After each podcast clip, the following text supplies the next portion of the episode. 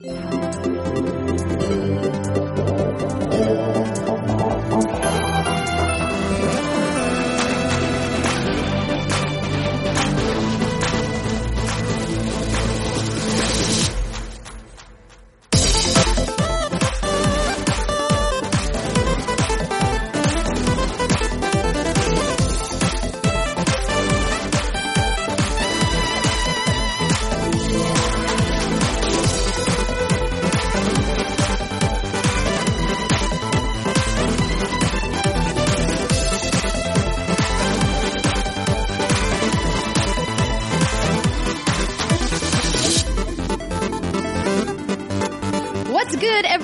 Everybody, welcome to another episode of the What's Good Games podcast. I'm your host, Andrea Renee, joined as always by Miss Brittany Brombacher. Hello.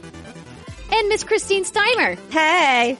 And today we are joined by a lovely special guest, Miss Sydnee Goodman. Hello. Hey. Welcome to the show, Syd.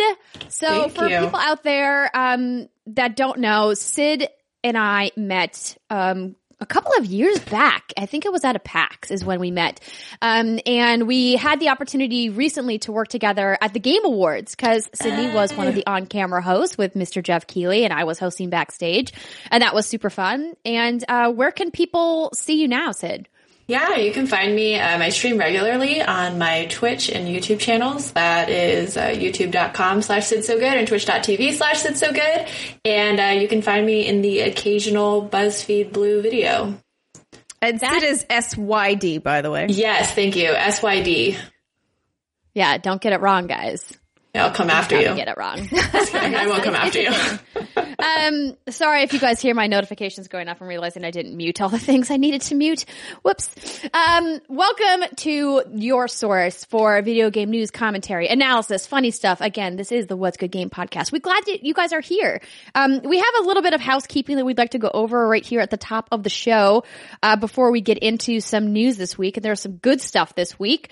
Um, over on patreon.com slash what's good games, we have a brand new exclusive Patreon video that is live for you guys to check out. And oh boy, is it a doozy this month. Oh, uh, boy. Snorlax, do you want to talk about what's in that video? yes, I can. I am Snorlax. Hello. So we had the great idea, thanks to Trevor Starkey, friend of the show, uh, to talk to Pikachu, Pikachu through Amazon Echo's Alexa. And it's about a 15 minute video or so. And it took half of that video just to get Pikachu to talk to us. So, true. Uh, we drank a lot and we made uh, conversation, had meaningful conversations with the electric mouse. And we danced a lot. And it's, uh, we kept trying to get him to use conversations Thunderbolt, and he actually wouldn't use meaningful Thunderbolt. though? Oh, that You sounds feel like a dream. yeah. Oh, sorry. He Sorry, was- Steimer, what were you saying? Oh, I said we tried to get him to use Thunderbolt like 50 times. Oh, and he did. At the end, he listened to me, that little bastard. he did it after I glared at him. Killed him with my eyes. No, it was, it was, it was, uh, it was fun. It's definitely one of the more entertaining ones. I was watching it, um, before I posted it and I was laughing to myself in a room. It was great. Definitely yeah, I was watching dollar. it when I was editing it and it was ridiculous. and I got to wear my Snorlax onesie. It was very hot and humid, but it was good. I danced. Worth it though. Hashtag worth it. Um, so if you guys want to check that out, it, you all you have to do is pay just one dollar a month to get access to that exclusive video. There's a brand new video every month. That one dollar, of course, will get you access to our Patreon feed where we post things. It'll get you access to previous Patreon exclusive videos. And those videos are always exclusive 100% to Patreon. You will never find those videos anywhere else. So again, that's patreon.com slash what's good games plus a major fan expo is coming up in just a few weeks. PAX East, everybody, but the Penny Arcade Expo happening April 5th through the 8th in Boston. We have the What's Good Games live panel on Friday, April 6th at 3 p.m. in the Arachnid Theater. If you have plans to go to PAX, please come see us at our panel. We would love to hear from you. We would love to hug and high five and take photos. Plus, Britt and I are almost done planning our What's Good Games happy hour. So immediately after the panel, from 5 to 7 p.m. on Friday, we will be doing a What's Good Games meet and greet happy hour We're still finalizing the location, but if you guys are going to be in Boston, even if you don't have a pass to PAX, uh, please come meet us at the meet and greet once we finalize. And you can find all of those details on our Facebook page, facebook.com slash what's good games. And we will update that event as soon as we have all of the details, but head on over there. And if you are planning on coming, it would really help us out for planning purposes if you could RSVP. I know that's super old fashioned to be like, guys, you need to RSVP for the thing. Um, but we're trying to finalize the space and we kind of need to know how many people are coming because if you joined us at our PSX meetup, you know that we, uh, we underestimated how many people were going to come and it got uh, a little hairy really quickly and we definitely can't do that at PAX. We want to be a little bit more prepared this time. So if you are planning on coming by and saying hi and having a drink and um, shooting the shit with us about video games, uh, let us know. That'd be great. And obviously, like you know, we're not gonna like hold you to it. If you can't make it, you can't make it. But if you're planning or even thinking about it, just click yes. I'm coming. That'd be great. Thanks. Um, okay. Um, Britt, you have a note in here that's in bold in the show notes. You want to talk about that? Ladies and gentlemen, those of you who use Apple devices, you are listening to us through the iTunes. There are 8% of you who are not subscribed to us. I know this because I went into our analytics. Yes. So we would greatly appreciate pull over to the side of the road. I don't care. Just, just don't hurt anyone. Hit that little subscribe button. That's, that's, that helps us out a lot. Please, I'm about I to cry over like here. eight percent. Eight percent of. Are you part of the eight percent? are you part of Such the know who 8% you number. are. Don't be part of the 8%. No, I'm gonna keep- a terrible number. Every week, I'm going to update us with that number. Better start going down. It's not going to be good for you. I would love to see that'd that be great. down. It's like seven percent, six percent. I will. Okay, okay. Oh, Someday Oh, we will get to 100% of iTunes users will be subscribed to the podcast. That's right. And if you want to, you know, if you're feeling really ambitious, if you want to leave a review, that would be cool too. Hopefully it's a positive one. If you don't have something nice to say, maybe don't say anything at all. that old adage. maybe just unsubscribe and stop listening to us. There we go. Maybe just, yeah, maybe why are you here? Plenty of other things to do. Okay. Um, I do want to mention, um, we have a message from outer space from Alexa Ray, but I'm going to wait until the second segment to read it because right now I need to tell you about one of our awesome sponsors for the show, Ripped Gamers, but please stay tuned for the second segment. I have a message from Alexa Ray for you guys. But now I'm going to tell you that this week's episode is brought to you by Ripped Gamers. So the thing with gaming is that we often spend a lot of time sitting around and that can mean that we don't end up in, as fit and healthy as we'd like. So our friend over at Ripped Gamers, Tim Ross, was in the same boat himself and he got sick of feeling in worse shape than every Ripped RPG character he played. So he decided to do something about it. Fast forward to today and he's lost over 40 pounds, got a college degree in exercise prescription and helped dozens of others start their own weight loss journeys. Tim is super passionate about gaming and wants to help other gamers around the world get healthy and feel better about their bodies. He's created a home-based, zero equipment required fitness program and nutrition strategy designed specifically for video gamers. You can join the Ripped Gamers Facebook community for advice, support, or just to meet some fitness-minded gamers. Britt and I are popping in there. We see new WGGers in there all the time. It's awesome. And if you guys are really serious, he even offers one-on-one entirely online coaching.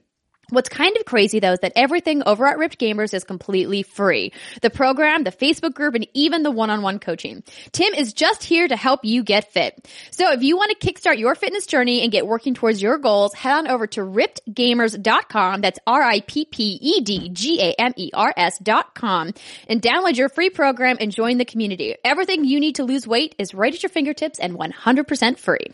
So big shout out to Tim. Thank you so much for sponsoring the show. Um, we had some cool people pop in and say that they found Rip Gamers because of What's Good Games, and that is awesome. And uh, I saw some people were kind of using it as like an LFG, which I think is kind of funny and great at the same time. Yep. Um, like, hey guys, who wants to run some Monster Hunter? Um, and also, uh, what can I eat for breakfast tomorrow? It's great. it's a great place to ask, you know, all the things that are on your mind. Love it. Um, all right. So let's get into some news. It's been an eventful week, but before we get to what happened this week, there was a couple key pieces of news that I wanted to touch on briefly from last week. Uh, most importantly, Nintendo Direct has confirmed Super Smash Brothers is coming in 2018 for Nintendo Switch. Woo! That was a weird, a weird reveal trailer thing. I was like, Splatoon. They just oh. showed this. Oh, as soon I loved Splatoon it. Came back on. I was like, "Oh my god!" And then I screamed so awkwardly and so weird that my mom was over at the time. They everyone ran in. They're like, "Are you okay?" Like they just revealed Smash. I was not expecting it at, during that. so when Nintendo wait, Direct. when the Splatoon the character came back up, were you like, it's another Splatoon thing, or did you know it was Smash? Oh, I knew it was Smash. I was like, oh, this has Oh, to be. Smash. Absolutely. Wow, 'cause what that- foresight. yeah, well, I mean, if you think about it, like the, the rumor, like you're gonna have the Inklings, you're gonna have Mm-hmm. the Arms character in there, and so as soon as the Inklings came back out, I was like, there's no reason for these little squid creatures to be back on this screen right now, and then, unless they're gonna announce Smash, and then they did, and when it came to focus on her on her eye, that was it. I lost my mind. Oh my god, I have Syd, chills you with you just re-describing it. I I lost my mind, and I don't sit. I was at work, and I don't sit next to anybody who plays games. And I like got up from my desk, and was like, "New Smash!" And I was like, "I don't understand why. I don't get it." I was like, "Okay, it's fine." It's okay. I, I'm obviously like you guys know I'm not a big Smash player. The only fighting game I've ever had any love for is Mortal Kombat. Um, but I I think it's great. I don't understand why people lost their minds because we knew that a Smash announcement was coming, and we just I think the surprising factor was 2018. So of course for me, I think if it's coming 2018, this has to be Super Smash Bros. Deluxe, right? Or do you think it's like a wholly new Smash? Well, it gets tricky because what defines a sequel and what defines a deluxe anymore, especially with a game like Smash. We already mm-hmm. have over 50 characters. You have so many stages. When I think about something they could implement in the next Smash, I want another single player campaign mode. There was supposed to be one in Smash 4, but that got scrapped because Sakurai got annoyed that people leaked the CG for the campaign. He's like, well, now that these screen, this, have you, did you, do you remember this? The CG no, I don't follow Smash. So Okay. tell me about this. Okay, so there's a single player campaign, I think in most, if not all of the Smashes, um, up until Brawl. And then for Smash 4, there was going to be one, but someone found the cinematic scenes for the single player campaign, you know, whatever they were, and uploaded them to the internet. Sakurai, who's been working on this series, got really pissed off and he was like, well, now no one's going to care about the single player campaign because all of the scenes have been leaked, so they scrapped it. Yeah, so that's the thing that, yeah, that's the thing that happened. I that's a I'm taking my toys and going home move. Yeah, so I would love to see another single player campaign in the next Smash, like a True Blue, something like we got in Brawl, the Subspace Emissary or whatever the hell it was called. Um, and then I would also like to see more streamlined tournament shenanigans in this next Smash. You can't, yeah, it, it's kind of weird. My understanding is that the only way you could do 1v1 tournaments is what was if you were to participate in the events that Nintendo held. Now the problem with that is you'd be in the queue for like 30 to 50 minutes just to sign up for it and then you'd have to wait for like 45 more minutes until the tournament started and during that time you could not back out at all. And if you did, you would lose your spot. And so it was just kind of one of those things. It's like, well, why? And the Sounds only- brilliant. yeah, the only tournament mode you could run yourself was a, a free for all. So, and that makes no sense. Like, you know, people want to do the tournament style Smash that you see at places like Evo and whatnot. And you couldn't replicate that on uh, the last Smash. So I'm excited. I suck at Smash. I thought I was good until I played a real player. But I am still Um, team girl. I'm in the same boat. Yeah. How I'm I so play bad at Smash. is I die because I fall off the world. Like I just kill myself. I'm always like, what's happening? There's a butterfly. I'm dead. Okay, great. You just See, fall off I- the platform. I'm so bad at Smash, and I honestly like. Okay, Smash is fun to me, but fine. But I think that I'm just so excited for the community because I've gotten more and more into the Smash scene, and like ugh, they're just so amazing. Like I love them so much, and I'm excited to see like what this brings to the table for them. hmm We'll see.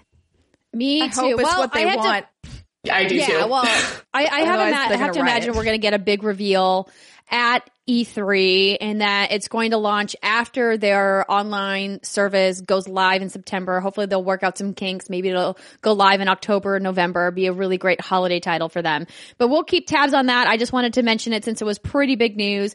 Other big news, Black Ops 4 was confirmed. Call of Duty came out and said, yes, Black Ops 4 is a thing. We're working on it. The worldwide reveal is coming in May. And then bam, dropped the release date, October 12th, which is out of character for them. They have mm-hmm. had the same launch in November for the last, I think, four or five years in a row. And they've really kind of dominated that. Now moving ahead, of course, the logical assumption here is, oh, everyone wants to get out of the way of Red Dead, which is coming at the end of October. But if I think about it, Call of Duty is known for map packs. And it seems to me that it would make sense that if they release earlier, because then they could release more map packs by the end of the year. Am I the only one that thinks that way? No. Call of Duty No. gonna do what Call of Duty gonna do. Yeah. Yeah. I mean, it's Call of Duty. I, I don't know. I guess for me, I'm like, yeah, okay, that sounds like a fine date. Good. Ship it. So I was like, You I'm guys not don't gonna sound play it very anyway. excited. I was It's so excited. well, you're more. I'm a more into Call of multiplayer. I'm a multiplayer like player. I'm with So were you player. were you excited, Syd? I am so hyped. Oh my gosh. I saw a photo of, I think it was James Harden was wearing in a cap, but this was, I think the day before they actually announced it, and it had Yeah. like the four lines. And I saw that going around Twitter, and I was like, hold the phone.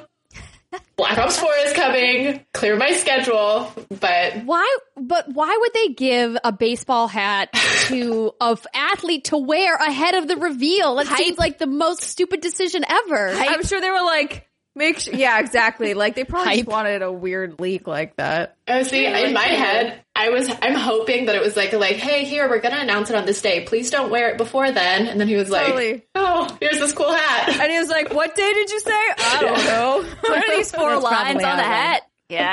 right? Yeah. Okay, okay. I just so like question. calling the game blippity blops. That's my favorite way to say. So when it comes to Black Ops 5, assuming there's going to be a Black Ops 5, are they going to use a little hashtag like through the four and it's going to be like one, two, three, four, sh- five? Or are they I going to add hope so. another I hope so. I really hope so. That's way I mean, cooler than using the V. to. Yeah, they're flying in the face of Roman numerals right now. I'm kind of annoyed by it. I'm like, just use if you're gonna use the Roman numerals, use the Roman numeral. Did they ever It's confirm weird. it's Roman numerals though? Do we know that it's not tallies? I think I was It's about to say definitely it's, tallies. Yeah, it's like when you're in prison and you're just making lines to see how long you've been Okay. in there. Makes sense. I love that that's where you went with this Steimer. it's like prison. Um, well, we're hoping to be in, um, in on that reveal event. We're going to reach out to Activision and ask if we can come down and check it out and, and see where it's going to go. Um, Black Ops clearly one of the favorites of the Call of Duty franchises that are out there. Uh, Call of Duty Zombies, you know, really originating with Black Ops and the competitive multiplayer, probably a fan favorite. Would you agree with that, Syd, in Black Ops? Yeah, I would definitely agree with that. I think that they do a really good job of understanding what players want. Um, from what I've heard, specifically in the esports community, um, they understand like making a solid competitive map, which I think just translates really well, trickling down to a more casual player.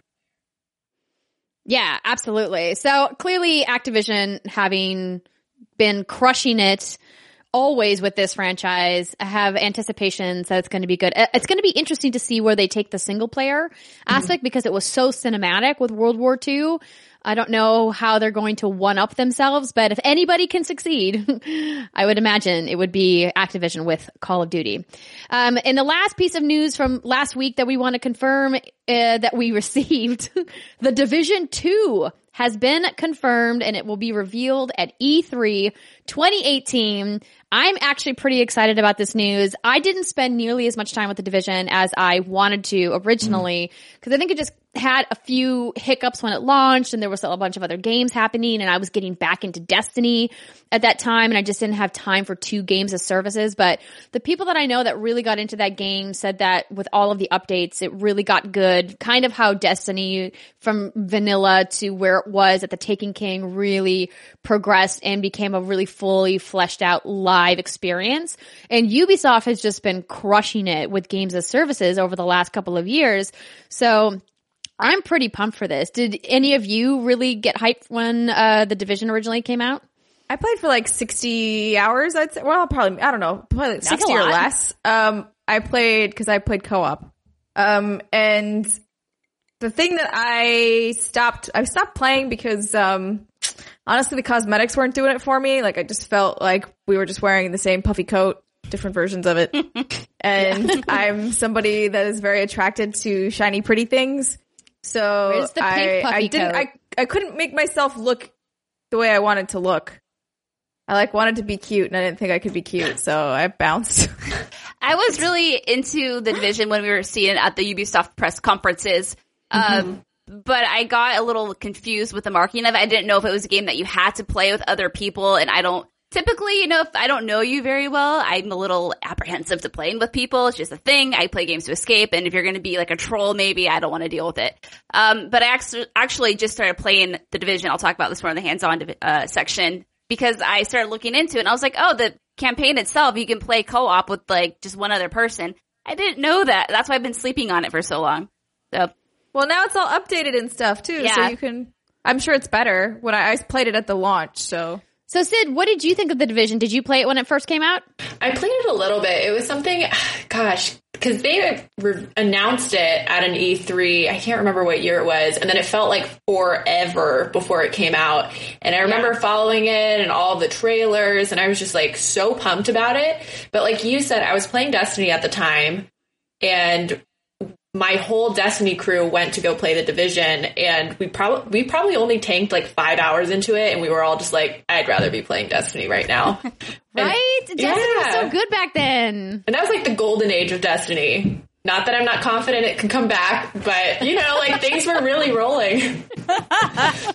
That's true. It is sad to think about that. Um, I got that question recently on Games Daily about like, is Destiny 2 too far gone? Is it, can, could they recover? And I was just like, I don't know. I don't know if it's recoverable. They Yeah. really kind of screwed the pooch on this one. Yeah. I mean, I'm still rooting for them. I believe it. And when it happens, I might come back, but please just, please just fix it. yeah. And we're gonna, we're gonna keep our fingers crossed that they, they get their act together for the next expansion, but I'm not, I'm not holding my breath. totally. Exactly. Um, okay, so let's actually get to the news that's happening this week. The biggest piece of news out this week, Shadow of the Tomb Raider is coming this fall. So this originally appeared as a teaser countdown on the Square Enix website, um, to celebrate the launch of the Tomb Raider movie, which we're going to talk about in just a minute. And then some enterprising individuals were like, yo, if you just inspect the HTML, Oh, God. there's a hidden message. So over on Kotaku, the write up was a new teaser countdown from Square Enix promises a big Tomb Raider reveal, but a quick HTML check will give it to you right now. Shadow of the Tomb Raider is coming this September. If you head to the official Tomb Raider website, you'll see a message promising an announcement, which was earlier this week. And that was on technically Thursday, March 15th, 2018, 6 a.m. Pacific time. The announcement is Shadow of the Tomb Raider is the climactic finale of Lara's origin story, available September 14th, 2018. So Square did come forward and reveal this on Thursday that yes, the game is in development, which we knew that was that's been rumored for quite some time and now they are confirming the release date. This is crazy to me that they're announcing the release date and the release date's so quick. It's just in a few months. I think this is awesome. It was in a promotional video maybe a year or two ago, but they, they Square Enix said, you know, when we launch Shadow of the Tomb Raider, at that time it was the next Tomb Raider game, it was going to be a short period between announcement and launch, which I'm all for. Thank you. That means I don't have to, you're not dangling the carrot in front of me for like years and years. But man, poor Square Enix. Remember like Halloween of 2016 when Shadow of the Tomb Raider was leaked because some guy on a Montreal subway was looking at it and the guy, a person on Reddit took a picture of it. It's just like, Yep. man. like, but that one at least, that one's, I mean, it's not understandable, but it's more understandable to me than them having this in the HTML. Like, you know, your audience is a bunch Yeah. of nerds. Like, you know, it's really easy to, ins- I can inspect the HTML of this page. Like, come on. So the fact that they left that in there, I'm like, who did you, who had, who built this? Why? Yeah. Why? I Like, what are you agree that it was a stupid mistake that somebody is clearly going to get in trouble for. But I mean, at least the announcement is happening, you know, the, from the, when the leak happened to when the announcement happened, I believe was like 36 hours. Maybe less than that even. So it's not like the end of the world, but, um, just some additional information, um, from Kotaku about who's developing this. Being developed by Eidos Montreal, the studio behind Thief, Deus Ex Human Revolution, and Deus Ex Mankind Divided. The previous two games were made at the San Francisco based Crystal Dynamics, which is now working on the Avengers game. Eidos Montreal also entering the Marvel Universe with a Guardians of the Galaxy game uh, that has not yet been announced. So this is interesting because it kind of makes you think about some tough questions. Is it going to be as good as the first two because Crystal's not working on it? Or is Crystal working on it? And if they are, how much of their team was working on it versus how much of their team is working on the Avengers title? You know, do we think that Eidos Montreal is going to be able to you know, pick up the torch or pick up the baton, however you want to say it, and really do this uh, last finale piece in the trilogy justice. Do you guys have any concerns or thoughts? My only concern is that this happened with BioWare. Oh, I know, I'm sorry, I'm kidding. right? It's just a Montreal thing, but they are completely unrelated. What do you got against Montreal Game Studios, Steimer? I have nothing against Montreal. I'm just pissed off saying people that now in their cars. Montreal kind of kind of screwed the pooch to use the term you used earlier with uh with Mass Effect. But no, I think I mean the fact that Eidos Montreal has done Thief and Deus Ex like should Should be be fine. fine. Knock on wood. Um, and I imagine that somebody at Crystal, like they have to at least have some sort of visionary there who's helping guide this. yeah, Yeah. I agree. No timed exclusive this time, ladies and gentlemen. Never Nope. fret. You're a PlayStation 4 owner. You don't have to wait a year. Was it a year? It was a year. A year. Yeah, it was a long. It was a long time. And no. PC too had to wait, didn't they? I think they did, yeah. I don't think it was as long, but if I remember correctly, PC had a little bit of a lag time too. Are you ladies surprised that there's no Switch announcement for this? No. Yeah. I'm not surprised. Listen, like Switch is great for a lot of things. This game, I hope they're going to make it more open world than the last game was. And the last game was more open world than the first game. And so if they're going to continue to build upon that, the Switch just, I don't think is ready. If you're, you're going to sacrifice resolution, frame rate, and raw graphic power, if you put this game on Switch. Not to say that they can't make a dumbed down version of it, but I mean, that seems to me like a port that comes after launch, like six to 12 months, even longer, maybe after launch. It's not like a day and date. I don't see why they would make that a priority. I'm excited. I love the last two Tomb Raider games. And the last one, uh, Rise of the Tomb Raider, ended on quite a bang. The my main issue with Laura in that in the second one was like she just get got way too self important for me, and I kind of wanted to strangle her toward the end of the game because she was like, "Sorry, I'm gonna my spoilers." I mean, I'm not gonna spoil the plot, but stuff she says. Anyways, um, she was like, "My father died for this," and you're like, "Did you not just see like the 30 people who just died protecting the thing you're trying to get to? Do they not count? Is it just your dad that you're mad about? Like, what? Are you serious? like, I was just, I was like, oh, I kind of hate her. Like, I kind of hated her toward the end of that game. Interesting. I guess that kind of stuff doesn't really bother me because I feel like it's so fairy tale esque and like the video. It's, it's part of fiction, right? You always have the hero. Like, look at all the Uncharted games. Like, look how many hundreds of people die in like that game. And Yeah, but those were like other innocent people.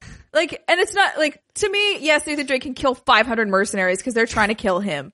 like the the people who were dying that Laura didn't give a shit about were all these people who were trying to help her. They were like, like they're all the native people, and like they're all dying because the fucking Trinity's an asshole, and That's she true. just didn't seem to care. I mean, she cared a little bit, but not as much as her dad. No, Dad I, is the I most agree. important person in the world. I agree that there was a lot of narrative dissonance in that game. And not just in the second one, but in the first one as well. I mean, we've talked about this before, how, you know, you've brought up that rebar scene where she gets impaled and how it's just so unbelievable. You can get impaled through your abdomen and then go on to like complete a whole game and fight and live and not internally bleed to death. You know, and like the idea that it's so hard for her to kill that deer in the beginning of the game, but then she murders like hundreds of people throughout the rest of the game. Okay, to be Like, fair, you uh, can barely hunt a monster in Monster Hunter, but you can kill tons of people in other games, Andrea Renee. No, that here's the thing. That's My games. point my point is is you're playing a character whereas in Monster Hunter it's a created character, right? It's my hunter. I customized her and she has thoughts and feelings that I have infused into her. Whereas Lara Croft is like an iconic like narrative f- fictional figure, right? Like and the reason why I, I I struggle with it is because it's like you got to pick a lane. Either she's a badass tomb raiding bitch who can mow down anybody, or or she's not. Or she's like a pansy ass bitch who cries when she gets stuck through rebar in her abdomen. Like I was Yeah, who would do that? bitch for the record. No, this is all really interesting. It's stuff that I guess I don't really think about because I'm like, I'm playing a video game. None of this stuff really makes sense anyway. I can't get shot five times and then my health starts to drop. You know, I should be shot once and then fall, but I don't. So it's interesting to hear about like what you ladies pick up on and what kind of irks you and what doesn't. What you're able to write off as just this is a video game world or this is like supposed to be realistic. Yeah, I just Yeah. yeah, go ahead, Steimer. I was gonna say, I think like for it's what they focus on. So like every video game, yes, you get shot. Like it's a it's a staple. I guess is is why I'm okay with it. Like you- you're gonna get take damage you would not normally be able to take. However, when it's like um And the trying to think of narrative. the right word, but well, more of like the cinematics of it and like the way they present it to be like, oh, she's impaled with rebar. And I'm like, she'd be dead. so short game. I mean, I'm okay with a short game, but like, I don't think you meant for it to be that short. I mean, and I actually remember I feel like um, when I saw the game in a preview event, I think because I think I was still at IGN maybe, or I don't know why I was there, but I was at a preview event, and I actually I brought that up with them. I was like, that rebar is huge, and the where it's like hitting her, she would die. She would just straight up, she'd be dead in that cave. And there he's like, we've actually heard a few people saying that. And then in the of final in the final game, I will say they made the rebar smaller. We listened to your feedback and listen to your feedback. Instead of not having her get impaled, we made the bar smaller, so it would be less likely to impale a important organ. what I found interesting is that that didn't bother me like at all in the game besides kind of wincing when I saw that. But when we saw the movie, my first instinct was this is so unrealistic. What is happening right now? She would be dead. And I don't know. I I guess I never really realized the different standards I have when I'm playing a game. And like you said, you take bullet damage, so I think I'm kind of in this fantasy land. And when I'm watching a film, and to me that has to be more grounded in reality. yeah, yeah, so let's talk like- about the film. Um, yeah. so so sorry, Britt. Where were you going to say? No, I was go on with your bad self. Let's talk about the film. Oh.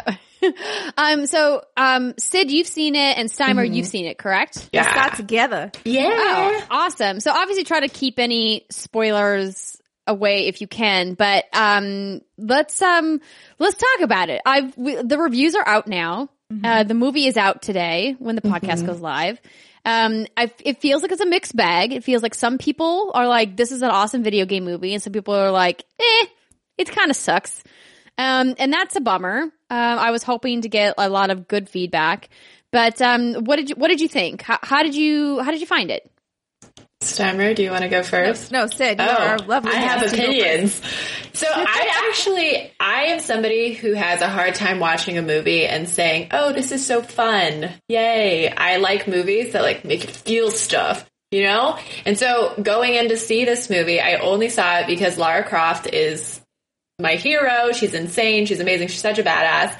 And I came out of it having so much fun. I thought it was incredible. It was easily the best video game video game adaptation into a movie that I've seen. I just I felt like there were certain moments that were kind of nods to people who have played the game and maybe it's cuz I recently played the first one where she's and this isn't a spoiler necessarily but she's sitting on a let or standing and she almost like looks up and it felt in that moment that I could almost feel my finger kind of like push her up to grab whatever she was looking at. And like those kind of little moments for me like were enough. There were some wonky parts that were kind of cringy, you know, dialogue that you kind of were like, uh, please stop talking, just start running and shooting things. Um, but I didn't feel like that overshadowed the fact that it, w- it was a really fun, good movie. Yeah, no, I totally agree, and I like uh, another nod to video games that I thought was clever was some of the sound effects that they did. So there are certain parts where um, the sound design mimics what happens when you uh, are pretty like low on health in the game. So like you know when like you feel the heart, you hear the heartbeat. They kind of do a few of those moments, and I was like, that's really cool.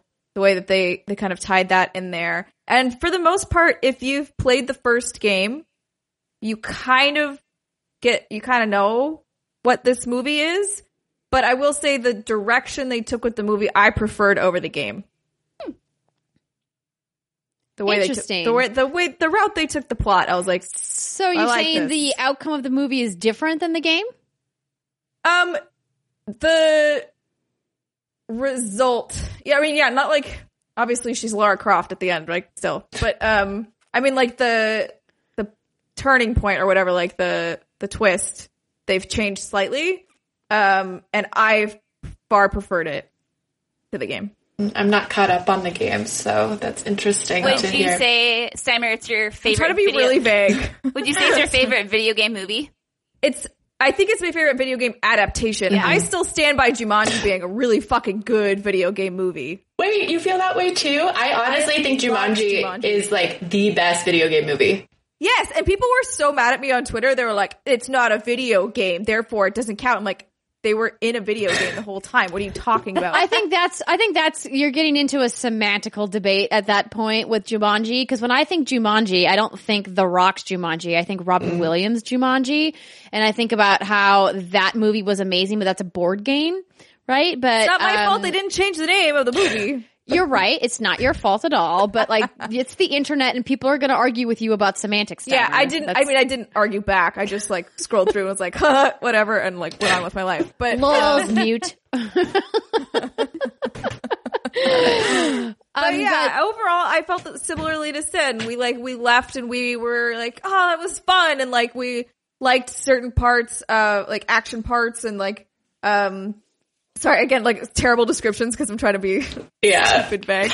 Um, but I did. I will say the one thing uh, as I left, I was like, Syd, we need to start doing pull-ups. Yes.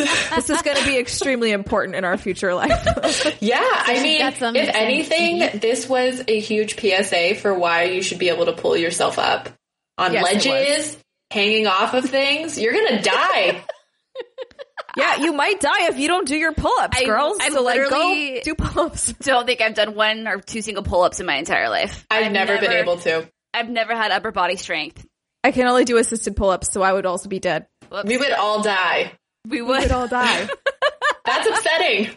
Good thing I Um, saw that could movie. do, like ten pull-ups. Thank you very much. Yeah, yeah, yeah. right. No, I Uh, can't. That's- that's I'm like, lot. I don't think so. No. I'm gonna call shenanigans Push-ups. that. I can do a lot of push-ups. Pull-ups. No, no, no, no. Push-ups now. Pull-ups are much harder.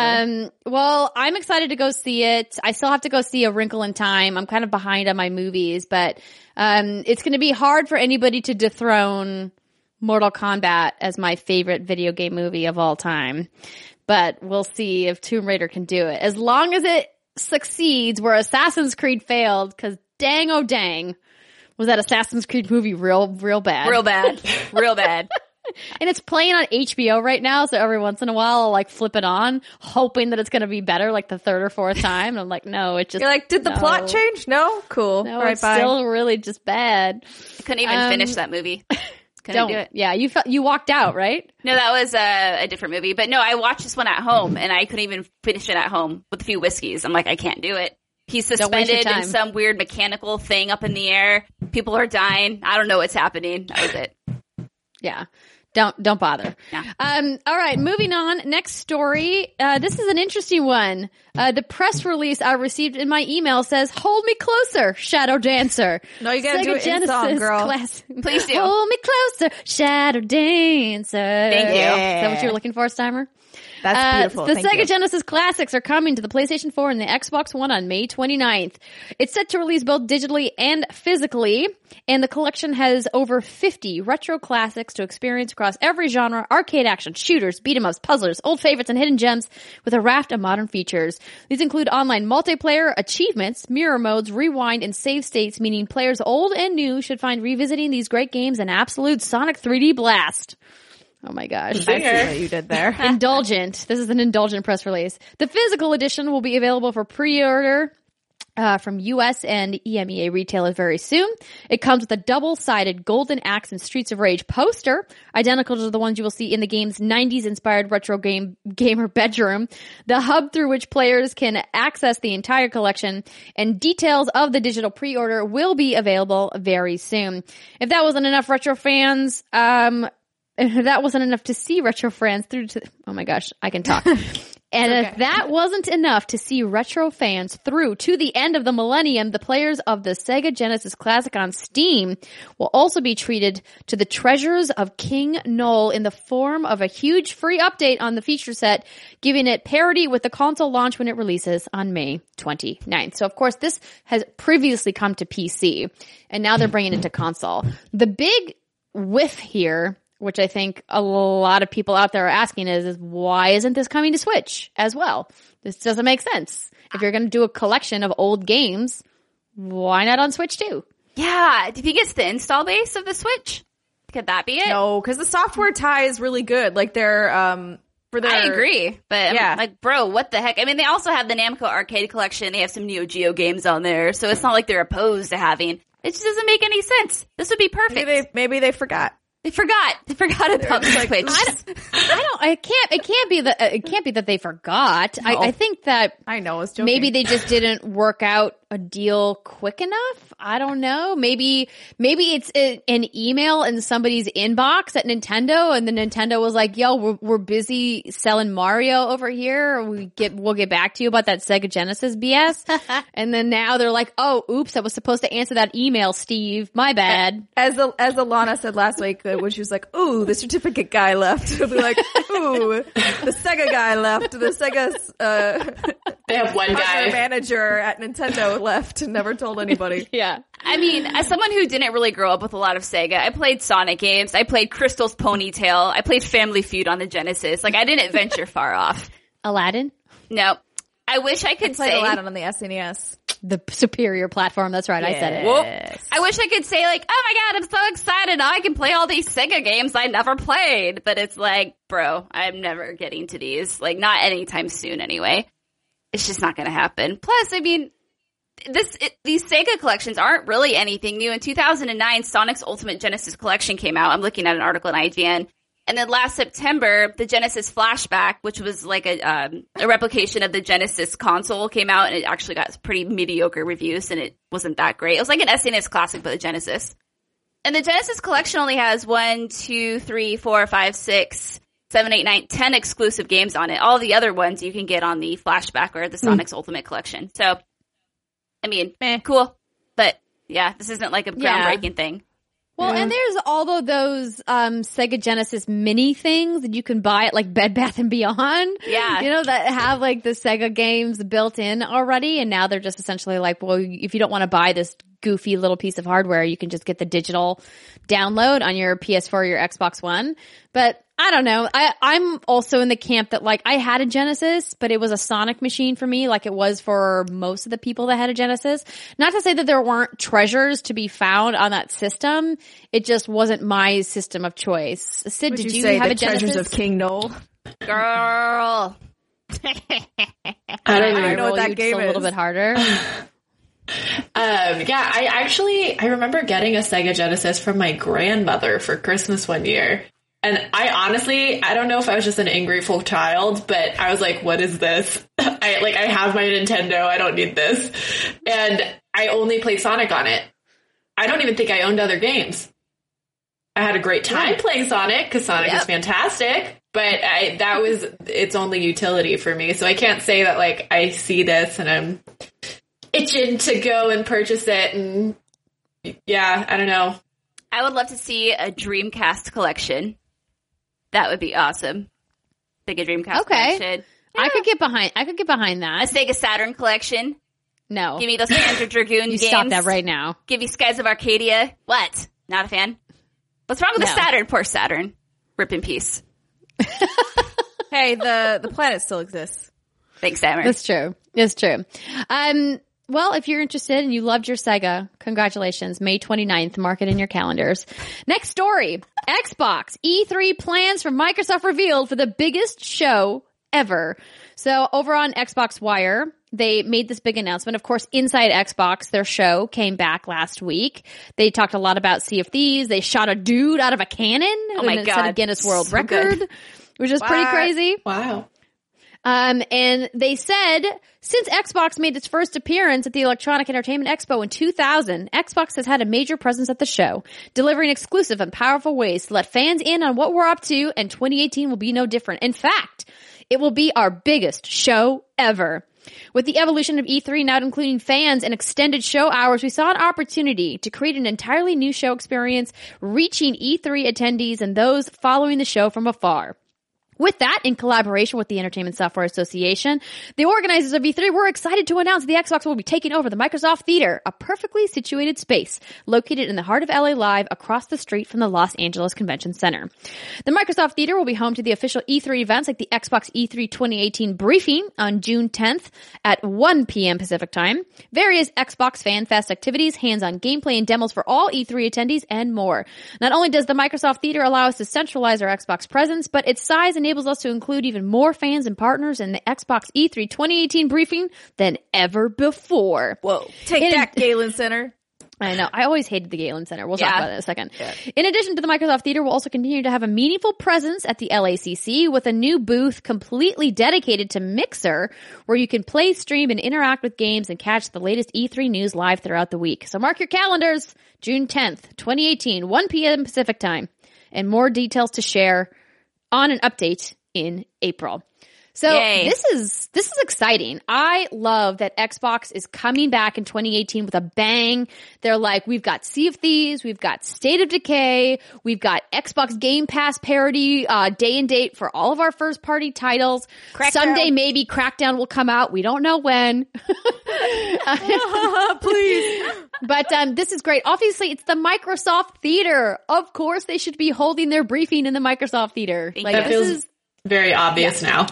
yeah, this is the this is the big win, and there's a great outdoor space um, on the pavilion at LA Live for anyone who's been able to travel to Los Angeles or who has been to E3. There's this great outdoor space right in front of the theater. This is the same theater that the Game Awards happen in. It's the theater that Nintendo, Nintendo, used to yeah. use for their um, press briefings, but since they've gone the way of Nintendo Direct, it kind of sits vacant during E3. So this is a no brainer. I'm I'm pumped for this. Me too. And getting to the Galen Center was always a pain in the butt. I mean, last year wasn't as bad because I didn't have to get up as early. Um, because But it was on Sunday, yeah. yeah, it was on Sunday, and uh, yeah, I'm I'm stoked. Getting to Galen Center, like I said in the past, was a pain in the ass, and the parking was terrible. Getting there via Uber was terrible. They'd have to drop you off like three blocks ahead of time. And I'm excited about this. I think it makes sense, um, especially you know if E3 is going to be as packed as it is, probably even more so than it was last year. I'm definitely more than happy to make that 10 minute walk trek outside, get some sun, get some fresh air if that's where their appointments are going to be. Maybe not. Maybe we don't know yet. Yeah, so it's interesting to note that the Los Angeles Convention Center where E3 Ground Zero is, is like minutes away. It's not like EA Play. So this was a big concern for people last year, seeing a company like Electronic Arts pulling out of the convention center, pulling out of E3 and having their own standalone event. The first year they were on site at LA Live and it was great. But last year they were in Hollywood, which made for a more like ritzy razzle dazzle event for them, but it made it really inconvenient for people who bought tickets to E3 to get from the convention center into downtown, uh, from downtown LA into Hollywood. And I think that was a mistake. And I, we, obviously EA hasn't announced the location of where EA Play is going to be this year, but I hope that they're not going to pick that same spot because it was, a pain in the butt to say the least. So having Microsoft so close and being, and the fact that they are still inside the convention center is a huge important thing that we need to remember because a lot of our other industry friends are talking about the iconic red versus, or excuse me, blue versus green wall. Mm-hmm. Blue versus green. Yeah. Yep. So Yep. like everyone's seen the photos of like the Xbox booth facing off against the PlayStation booth. It's one of those photos at E3 that everybody gets every single year. Um, I'm not sure if they're going to be in the same spot within the convention center. We haven't, you know, gotten floor plan details quite yet, but it's interesting to me that they really are doubling down on Mixer and using that space predominantly to focus on their streaming platform. Cause I'm going to be honest. I thought Mixer was going to go away by now. Nope. It's no, it's not long Resilient. enough. It held on for a really long time. Really? How long do you think they're going to hold on? Oh, I don't know. No, I said Zune held on for a very long time. Oh, Zune. but uh, R.I.P. I do think Mixer offers some interesting things. I honestly have not spent hardly any time watching content on Mixer, but I have some friends who really like I don't even know what it is, but for I think it's either PUBG or Fortnite, it somehow surfaces people who are like deep into the games. So when it's like people are actually finding each other, they've already looted, they're all shooting each other. So the exciting like action and it'll Like surface those to you. I don't know what the tool's called, but I feel like if they keep innovating like that, they're bound to find at least a niche, a niche, niche, niche, a niche community that is super into that.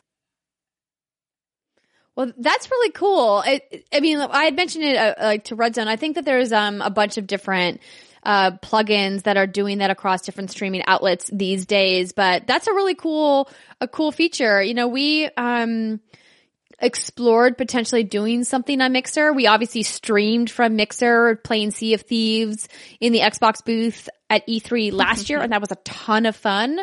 But we here at What's Good Games have never streamed with Mixer, nor do I really feel a call or a draw to stream with Mixer. And I don't know what would make me turn that leaf over. Granted, we don't really stream on anything except for our Patreon stuff. Right. True. We really scaled back. And for fans of ours who are following us on Twitch, uh, thank you so much for the support. We're still trying to figure out, obviously, like what we want to do with streaming. Um, but I don't know. I don't know where, if Mixer's going to take off. I feel like they maybe have missed the window, even though the technology is superior to what Twitch is doing. Twitch has got the eyeballs. They've got the foot traffic. I don't know how you overcome that. I wonder if Microsoft will ever get to the point where they're like, we're not going to use our own product anymore. We're not going to use Mixer. We're going to use Twitch forever. You know what I mean? So I don't think Mixer's really going to go away because I believe Microsoft will continue to use it. I don't know if Twitch has this functionality, but I was reading an article about how apparently on Mixer there's this feature where you can upload a controller so someone else can play along with you or something like that when you're streaming. Again, I don't know what the hell I'm talking about, but it's something I read and I was like, oh, that sounds cool. And then I went on with my day. I don't know if Twitch has that functionality, but if not, I mean, maybe that's something that'll set them aside from the rest of the pack. But yeah. Yeah, no, that certainly seems like something cool, but I would imagine that the vast majority of streamers out there don't care about that as a feature because streaming for the vast majority is like a solo gig. Like it's you, you're by yourself. I mean, Syd, you stream quite a bit, right? Mhm, Yeah. Yeah. I mean, I, again, I don't think I'd ever switch to Mixer just because even if you have really high audience loyalty, to convince people to move from platform to platform, as a creator, you're bound to take some hit back. And then the fact that there isn't necessarily the biggest audience on Mixer, so it's not like you're going, you have this huge pool of people, of new potential viewers. It's just, it's not really there. So I feel like with other competing platforms like streaming on YouTube is something that I've started to do and it makes sense because there's already traffic on YouTube. And so there's viewers to be had, but on Mixer, it's just kind of this random thing. I'm not sure if maybe people who stream straight from console, so it becomes an accessibility thing. If you're you play Xbox and you want to start streaming and it, you want it to be pretty low risk, if that's a functionality that makes it worth it, I'm not really sure that I totally understand the appeal of Mixer. Yeah, everything I've seen from the kind of elevator pitch of why Mixer is better is that the technology is faster. So there is less lag time. So if we were playing like Jackbox Party Pack, for example, it, it, would be more instantaneous versus having this like anywhere from three to like 15 second lag time, if not longer, depending on how the environment of Twitch is doing uh, or YouTube is doing on every, any given day. Um, and because the technology is there, um, they're able to do things like that, but I don't know how important that is Yeah. for the vast majority of streamers because most streamers don't need an instantaneous reaction from their audience because they're not reacting to what their audience is doing every given moment. For the most part, they're playing a game and their audience is there to watch them play a game, right? A hundred percent. Well, and I think you said it because I feel Jackbox might be the only game that I can think of that really would depend on instantaneous audience reaction. And I don't know that I've ever heard of full time Jackbox streamers. So I mean, It's helpful for stuff like Telltale Yeah, as well, or gonna any game where you can make decisions. Mm-hmm, mm-hmm. But that's or like that's the use case for it. yeah. Yeah. Like when you're playing the, the Hatoful Boyfriend, the pigeon game. I remember you would stream that. You'd be like, "All right, what pigeon should I date?" And then you'd have to wait awkwardly as like the response. Yeah, then I had to wait in. for like thirty seconds, and I was like, "Cool, I'll just talk amongst myself." but the golden days of what's good games. was your first reaction though, oh I should stream this on Mixer? Like when you were Mixer waiting ex- or did it exist at that point? I don't think it did, or did it? I'm pretty I sure think it it did. did. Yeah, I think it did. Yeah. Okay, it did. I just didn't really think about it. So there you go. Not surprising. But speaking of streaming platforms, our next story is Twitch is giving Prime subscribers free PC games every month. So Polygon wrote this up. They say Twitch is expanding the number of freebies it's giving to Twitch Prime subscribers every month. The company announced a new initiative today called Free Games with Prime, which does exactly what it says. It gives members free games as part of their Prime subscription. Now Twitch is already handing out free stuff with Twitch Prime members in the form of in-game items, ad-free viewing, channel subscriptions, and the occasional game. But starting this week, which was Thursday, March 15th, you will get a selection of monthly PC games for free. In March, the Twitch Prime subscribers will get Super Hot. Shadow Tactics, Tales from Candlekeep, Oxenfree, and Mr. Shifty. Next month, Free Games with Prime will offer Tales from the Borderlands, SteamWorld Dig 2, Kingsway, Tokyo 42, and Dub Wars. According to a post on the company's blog, Twitch Prime subscribers can keep those games forever. even and if they unsubscribe, yeah, Wow. supposedly. And Twitch launched Twitch Prime uh, back in 2016, just from background context. And membership to Twitch Prime is included with your membership to Amazon Prime, which costs $99 annually or two, oh, excuse me, $12.99 monthly if you go that route instead. So this is, this is fascinating. There's, so part of me, my gut reaction here is they're losing Twitch Prime subscribers. So they need to figure out a way to draw people back into Twitch Prime or they're just trying to give added value to keep people on. Um, Steimer, what do you think? You used to be a big Twitch streamer. Did you have a lot of Twitch Prime, uh, people that were reaching out to you? no, because I was never a partner, so I never got sponsors. Syd, you're a partner, right? I'm not, I'm an affiliate. Oh, so, but you still get people that can yeah, sub to you, right? Yeah, and I'd say like probably half and half. But I mean, I also don't have a large number of subscribers, so don't think it's like 250 Prime members. It's like 15 um, as far as Prime, Twitch Prime users. But there are a lot in my chat. I think the what's interesting is that there was some blowback this. I think it was this week about Twitch sending emails that were kind of like, "Hey, we saw you unscri- unsubscribe from this channel. Like this really helps." It was kind of like a guilt trip. Um, so I can't imagine they came up with this whole program in response to that, but I think it's pretty good timing.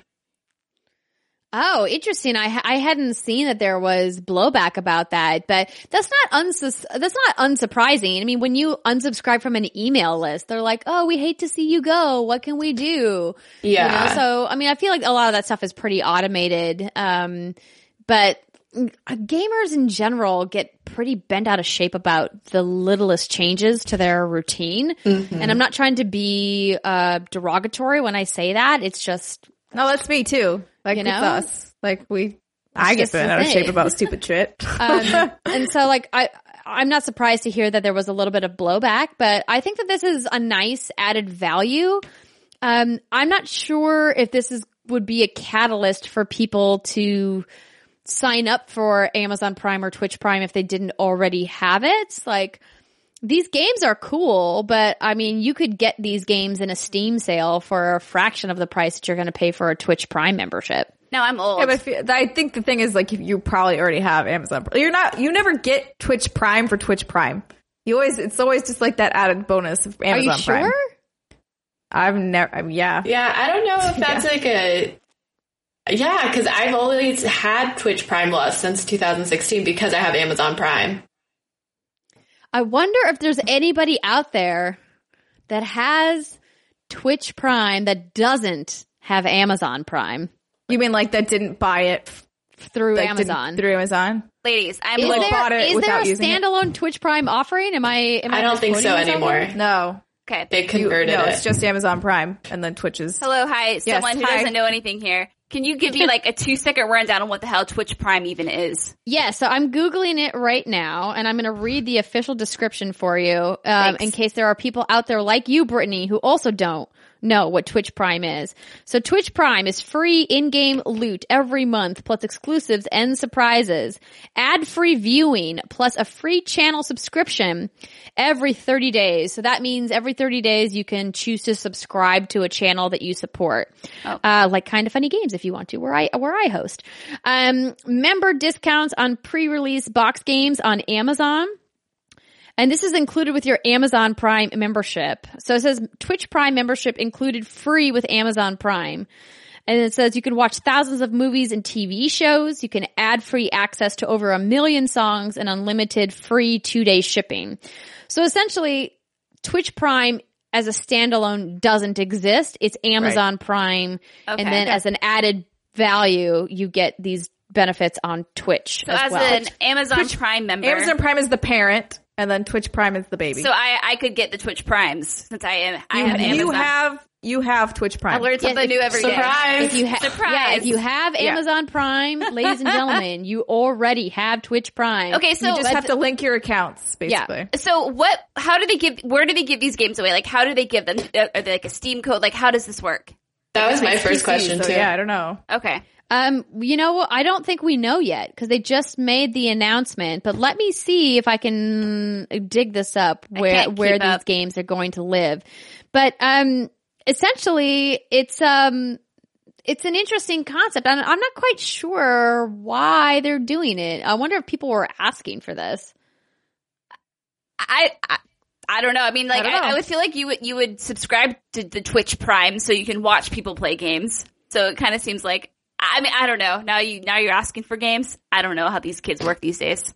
Yeah, I don't know. I guess this would be a huge leap, but if Twitch really wants this to be a driving force for why you would subscribe to Twitch or Amazon Prime, aka Twitch Prime, maybe they're getting streamers to stream these games. I don't know. Like, I just don't hmm. see there's a disconnect for me as well as to what, how, why would this convince somebody to pay that much money?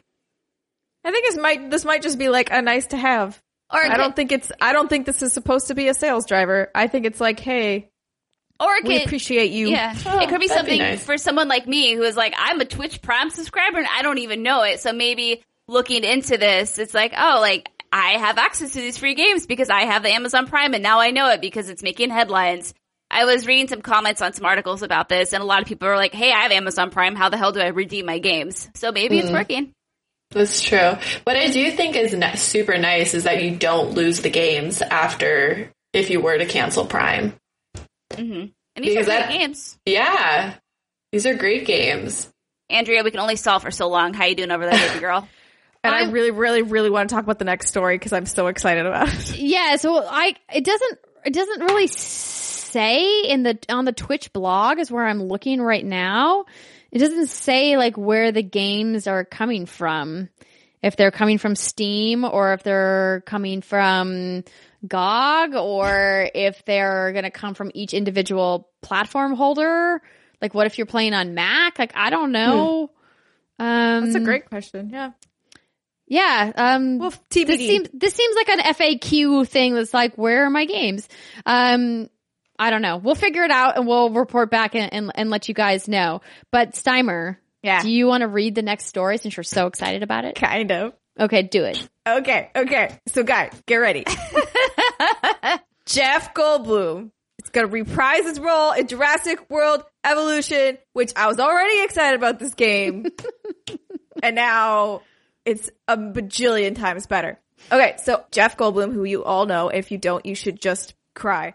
Um, is the actor who portrayed Dr. Ian Malcolm in 1993's Jurassic Park, and he's coming back for Jurassic World Evolution. So the game is being made by Frontier Developments, the same studio behind Elite Dangerous and Planet Coaster, and it is expected to release simultaneously simultaneously for PC, PlayStation 4, and Xbox One. Um, basically, you'll take control of the operations of Isla Nublar. Isla Yeah, girl. Nublar. Yeah, where Jurassic Park is. I know, but like seeing the words written out, I'm like, wait, shit, really? and other islands in the Muertes Archi- How do you say that word again? Archipelago. Archipelago. I'm like, wait, god damn, I don't know how to pronounce I'm any getting island words. Shit. Sam, I'm getting flashbacks to our show when we mispronounce like one out of every ten words. I'm like, I've said this word before, but right now my brain doesn't know how to say it. Um, they'll begin from scratch bioengineering new breeds of dinosaurs and building systems to contain them. Parks will also feature rides and other attractions, as well as research facilities. I can't wait. I want him to narrate the whole game. I mean, is this really like a super duper? I mean, it's exciting, but is it something that's like not expected since it's an official Jurassic Park like IP? Were you not expecting? I was not expecting Jeff Goldblum. I Fair wasn't enough. either. I, I, would have think it's a big maybe win. somebody trying to sound like him.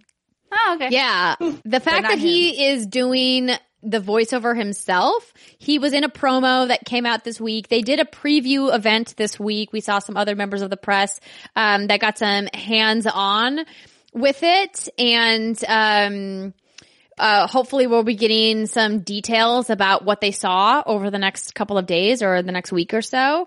But um, they also Frontier made Zoo Tycoon. Don't forget, I really like that game. They made the Disneyland Park Adventure game, which was also really well done. Um, I had spoke on this show last week when we were talking about the Pokemon Go version of the Jurassic Park game that's coming out. That I was, you know, hoping for something a little bit more. But um, I think this will be cool. I was looking for something a little bit more action based for my, like a, a good new Jurassic Park game, but I'll take I'll take the park builder. Yeah. Wow, you sound so excited. No, I mean the only park builder game I ever played was theme park for PlayStation from Bullfrog Games back in the day. It's like the only one I've ever played, and I had a great time with it. And I'll definitely try my hands with this. I'm excited for it. I've been excited for it, but I think what really would have turned my crank, floated my boat, flipped my switch would have been if it was like a story driven shooter or something like that, you know? Um, but Simon, I know you're very excited about this. You're shaking your head at me. Your beautiful 'cause, like, face. Cause you get to like, you get to make your own dinosaurs. I want to make some dinosaurs and then I want them to eat people in my park. Dinosaurs. dinosaurs. Now, now, now, if you can wreak some havoc, dino DNA. if you can wreak havoc in this game, then it opens up a whole new like world for me. I kind of hope that they have a mode at least that will allow for dinosaur disasters. That's one of the best things to do. It's like you know Sims and theme park. You create, you mm-hmm. put you like all of like the most ri- the rides in there that make you the most dizzy. Fill it with all sorts of burger and shake shops. Don't put any bathrooms, and just everyone just throws up everywhere, and they're all sad and upset. It's kind of fun. I too would be sad and upset. But yeah, so if I could if I could create like a death trap for all these tourists and just like unleash a T Rex, some Be like, here's a velociraptors. T-Rex and a raptor crossbred. I'm pretty Good sure luck. the game is going to penalize you if you intentionally try to uh, uh, uh. kill the tourists. But that's why I was saying that I think there should be a mode Yeah. that's that is dedicated Oh, to I it. must have I'd missed be that. into that. Yeah. Rampage, Jurassic Park World Rampage. yes, Run for your lives.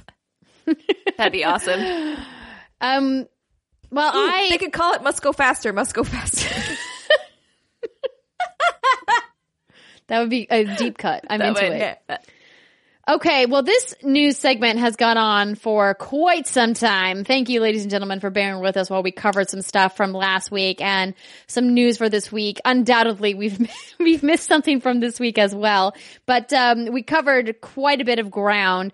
We're going to take a short break right now, and then when we come back, I got a message from space from Alexa Ray, plus hands-on impressions of several games that we have uh, been playing. So stick with us. We'll be right back.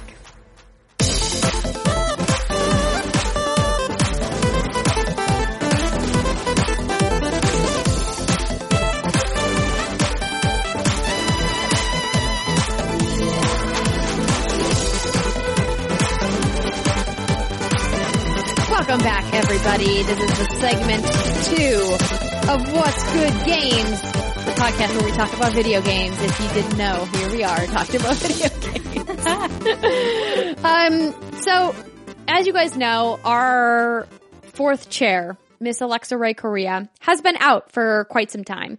And she wanted to send a message along because she knows that you guys are asking and people are sending us messages and emails and tweets and Facebook messages.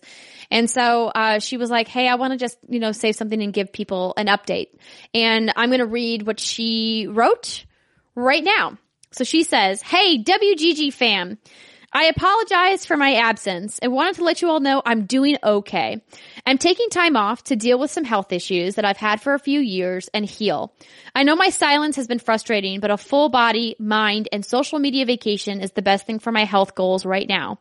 In addition to the anxiety issues that I've been open about, I have a few injuries that have gotten worse that need my attention now. Although I've already told my doctors I want to just get in line for cyborg parts, but they don't seem to think that's a funny joke. it's been a rough road, but I promise you all I'm not going to actually leave the earth anytime soon. It's important for everyone to remember that your health comes first and you should make decisions that are best for you when you need to. We only get one body, so you better fucking take care of it. I love you all and I'll see you again soon. P.S. Yes, I've seen all of the Kingdom Hearts 3 stuff and I still think Monsters Inc. Goofy looking stupid ratchet as fuck. No, thank you. PPS, I have now cracked $400 in Fire Emblem Heroes and I've started playing Kingdom Hearts Union Cross. I'm level 300. Fight me. Love her so, So- much. Amazing. we obviously miss her a lot and are wishing her a speedy recovery and hope to get her back on the show soon. But uh, thank you all for your patience and continued support. And we know that you guys miss her as much as we do, but she's doing better and we hope to see her back on the show soon. She's not gone forever. I promise. The goodbye forever is just a ruse. Yes. Um, which is also a t-shirt at uh, teespring.com slash store slash watch good games. Oh, good plug, Look girl. at that master plug. Good plug, girl. Just saying. I just, just saying. Alexa's back flipping off the earth in one of our designs. You should check it out. Um, so thanks Alexa for, for writing in and for everybody who is wondering, unfortunately, no, she will not be attending PAX East this year. She was originally slated to be part of our panel, to be part of the meet and greet, but because of the treatment that she's ongoing right now, it's, uh, not the right time for her to be traveling. So she's going to be staying in and taking care of herself and she unfortunately will not be at PAX. So a bit of a bummer, but the good news is we're working on some fun special guests that are going to join us on our PAX panel and we'll have more details about that, um, in the coming weeks. So let's talk now about some video games that we've been playing. Um, Britt, you always have something interesting on your list, and I appreciate that you'd like to take risks on games that I would see in a press release and be like, I don't know what that is. Goodbye. but you're like, I'll try it. So the one that you have here listed first is Super One More Jump. What is this game, Britt? Oh my god. Okay, so this is a game developed by SMG Studios. They also developed Death Squared, which is one of my favorite puzzle co-op party games. So I've never played a game like this, so I'm gonna try to describe it. So it supports up to four players, but I've just been playing it with Jason, so just two of us. And it, it's a platformer that goes up, down, left and right, side to side, diagonal, all the things. And so you control a little square guy with a happy face. It's a happy face because this game will be really frustrating real quick, so you need something happy to look at. And so the it's a platformer, and each section of the platformer is comprised of certain stretches of colored bars. So for instance, I would control the pink bars and Jason would control the green bars. So the platform level might look like pink, green, pink, green, and all the while it's going up and down, spiraling. And I can only control the little smiley dude when he's on the pink bar. Now, as soon as you start a level, that little fucker's going. He's going on with his bad self. There's no stopping that hype train. And so it's up to me to make sure I push the jump button is when he's on the pink bar and then it jumps onto Jason's green bar, then he has to push the jump button. So it's a game of timing and precision. So would this game make you want to get a divorce? No. Okay, good. Thankfully, Jason and I are very patient with each other. And what's really good about it is you will die a lot, but the respawn time is instant. So as soon as you die, you're just right back at it. Uh, we have spent up to like 35 minutes per level. And now if you were to like cruise through the level, uh, and not make any mistakes, maybe 30 seconds or so. But because we kept dying, you know, you, it's, it's fascinating. It really goes to show you that it's not that you can't really multitask. You can't tap, you can't hold a conversation or thinking about anything else. You can't let your mind wander because you will just die clearly when it's your turn to make a move.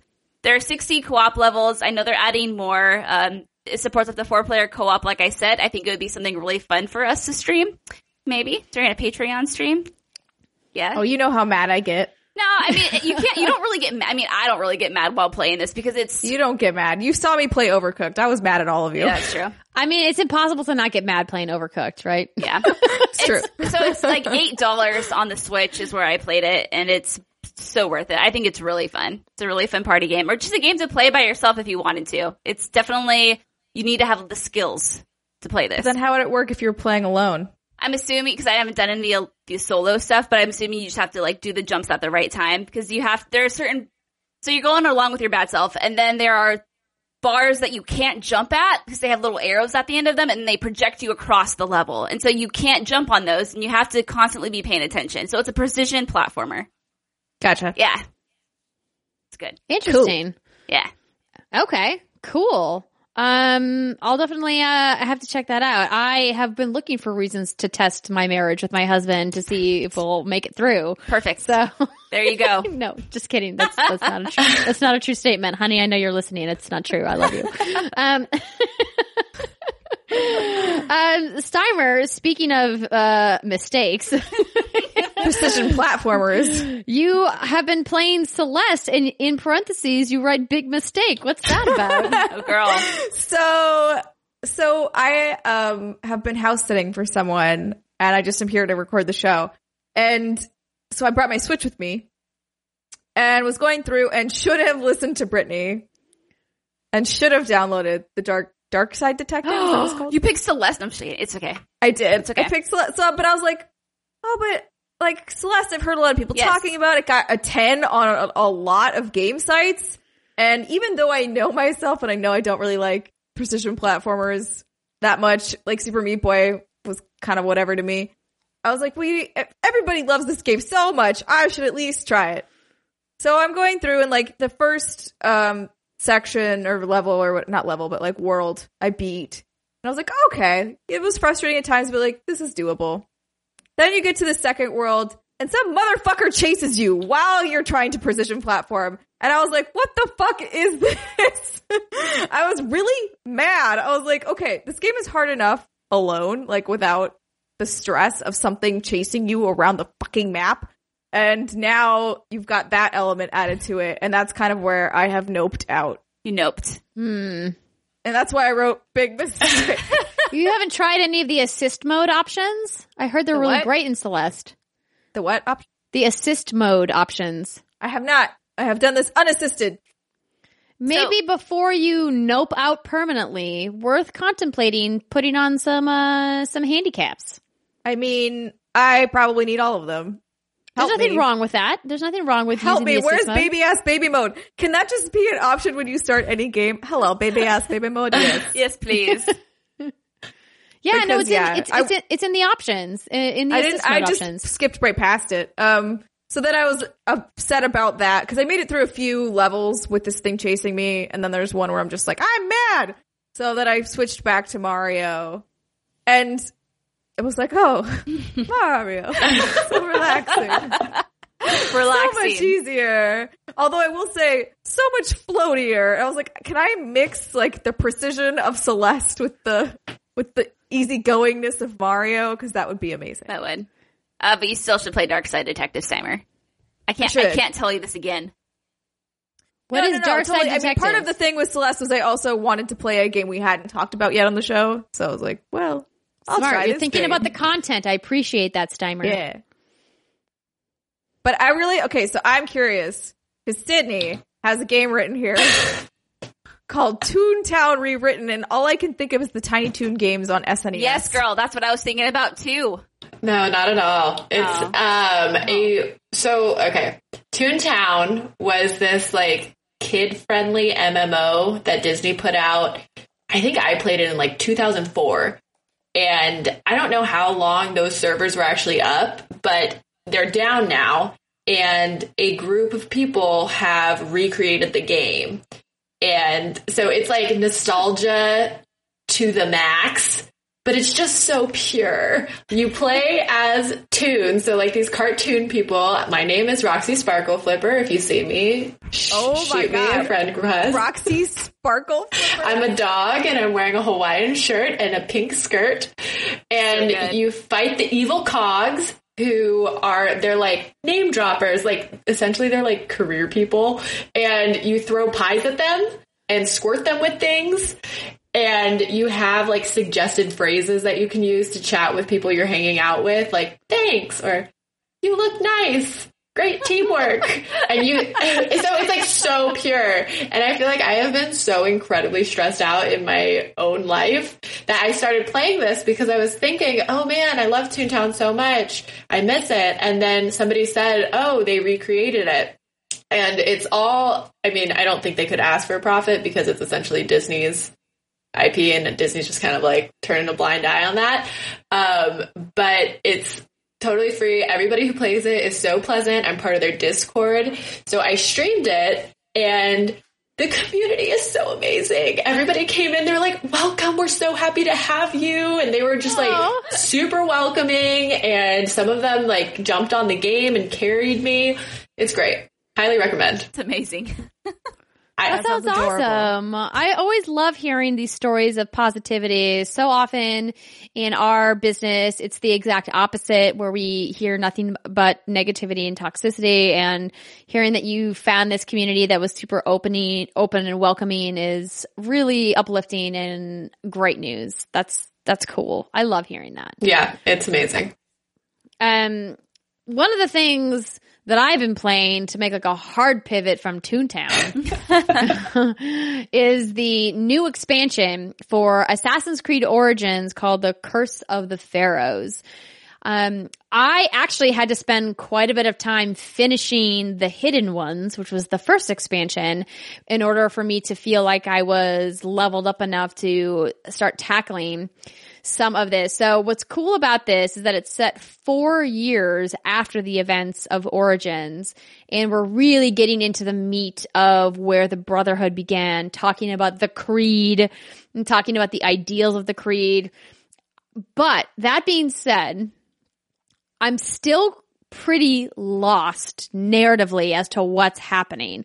I realized last night after I put the controller down, uh, because I was up until almost 2 a.m. playing, because the gameplay is still so, so good.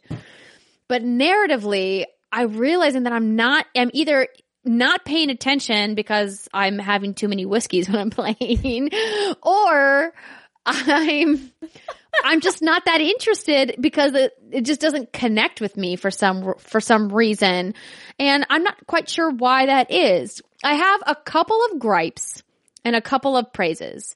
First praise being, OMG, this game got more beautiful, and I'm not sure how. The same praises that I've had for this game maintained throughout the expansion. The weapon variety is fantastic. The open world exploration is varied and diverse and beautiful. The artistic competency from the team at Ubisoft, like, knows no limits. It's a beautiful game, beautifully rendered. The draw distance is fantastic. The skies, the oceans, the fucking blades of grass, like everything in the art of that world, still wonderful, amazing. Love being back in it.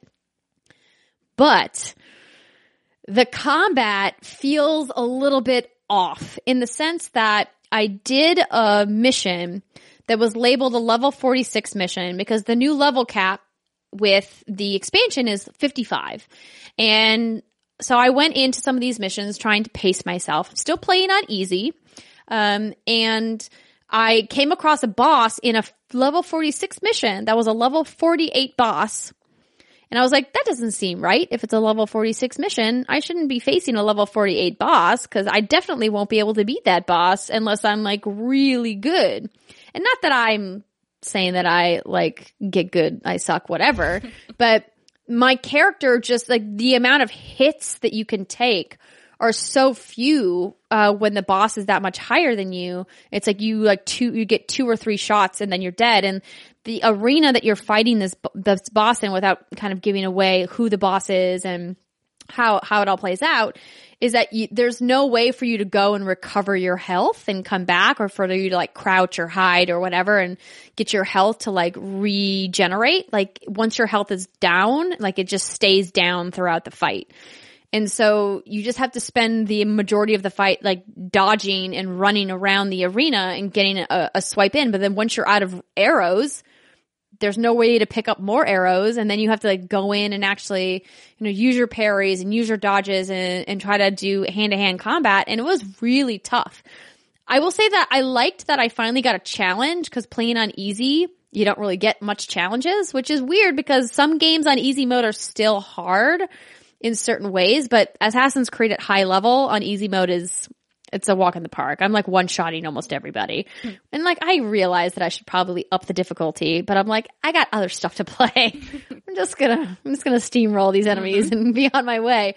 But um this boss fight for some reason, like it was there was just like this disconnect and it was really frustrating.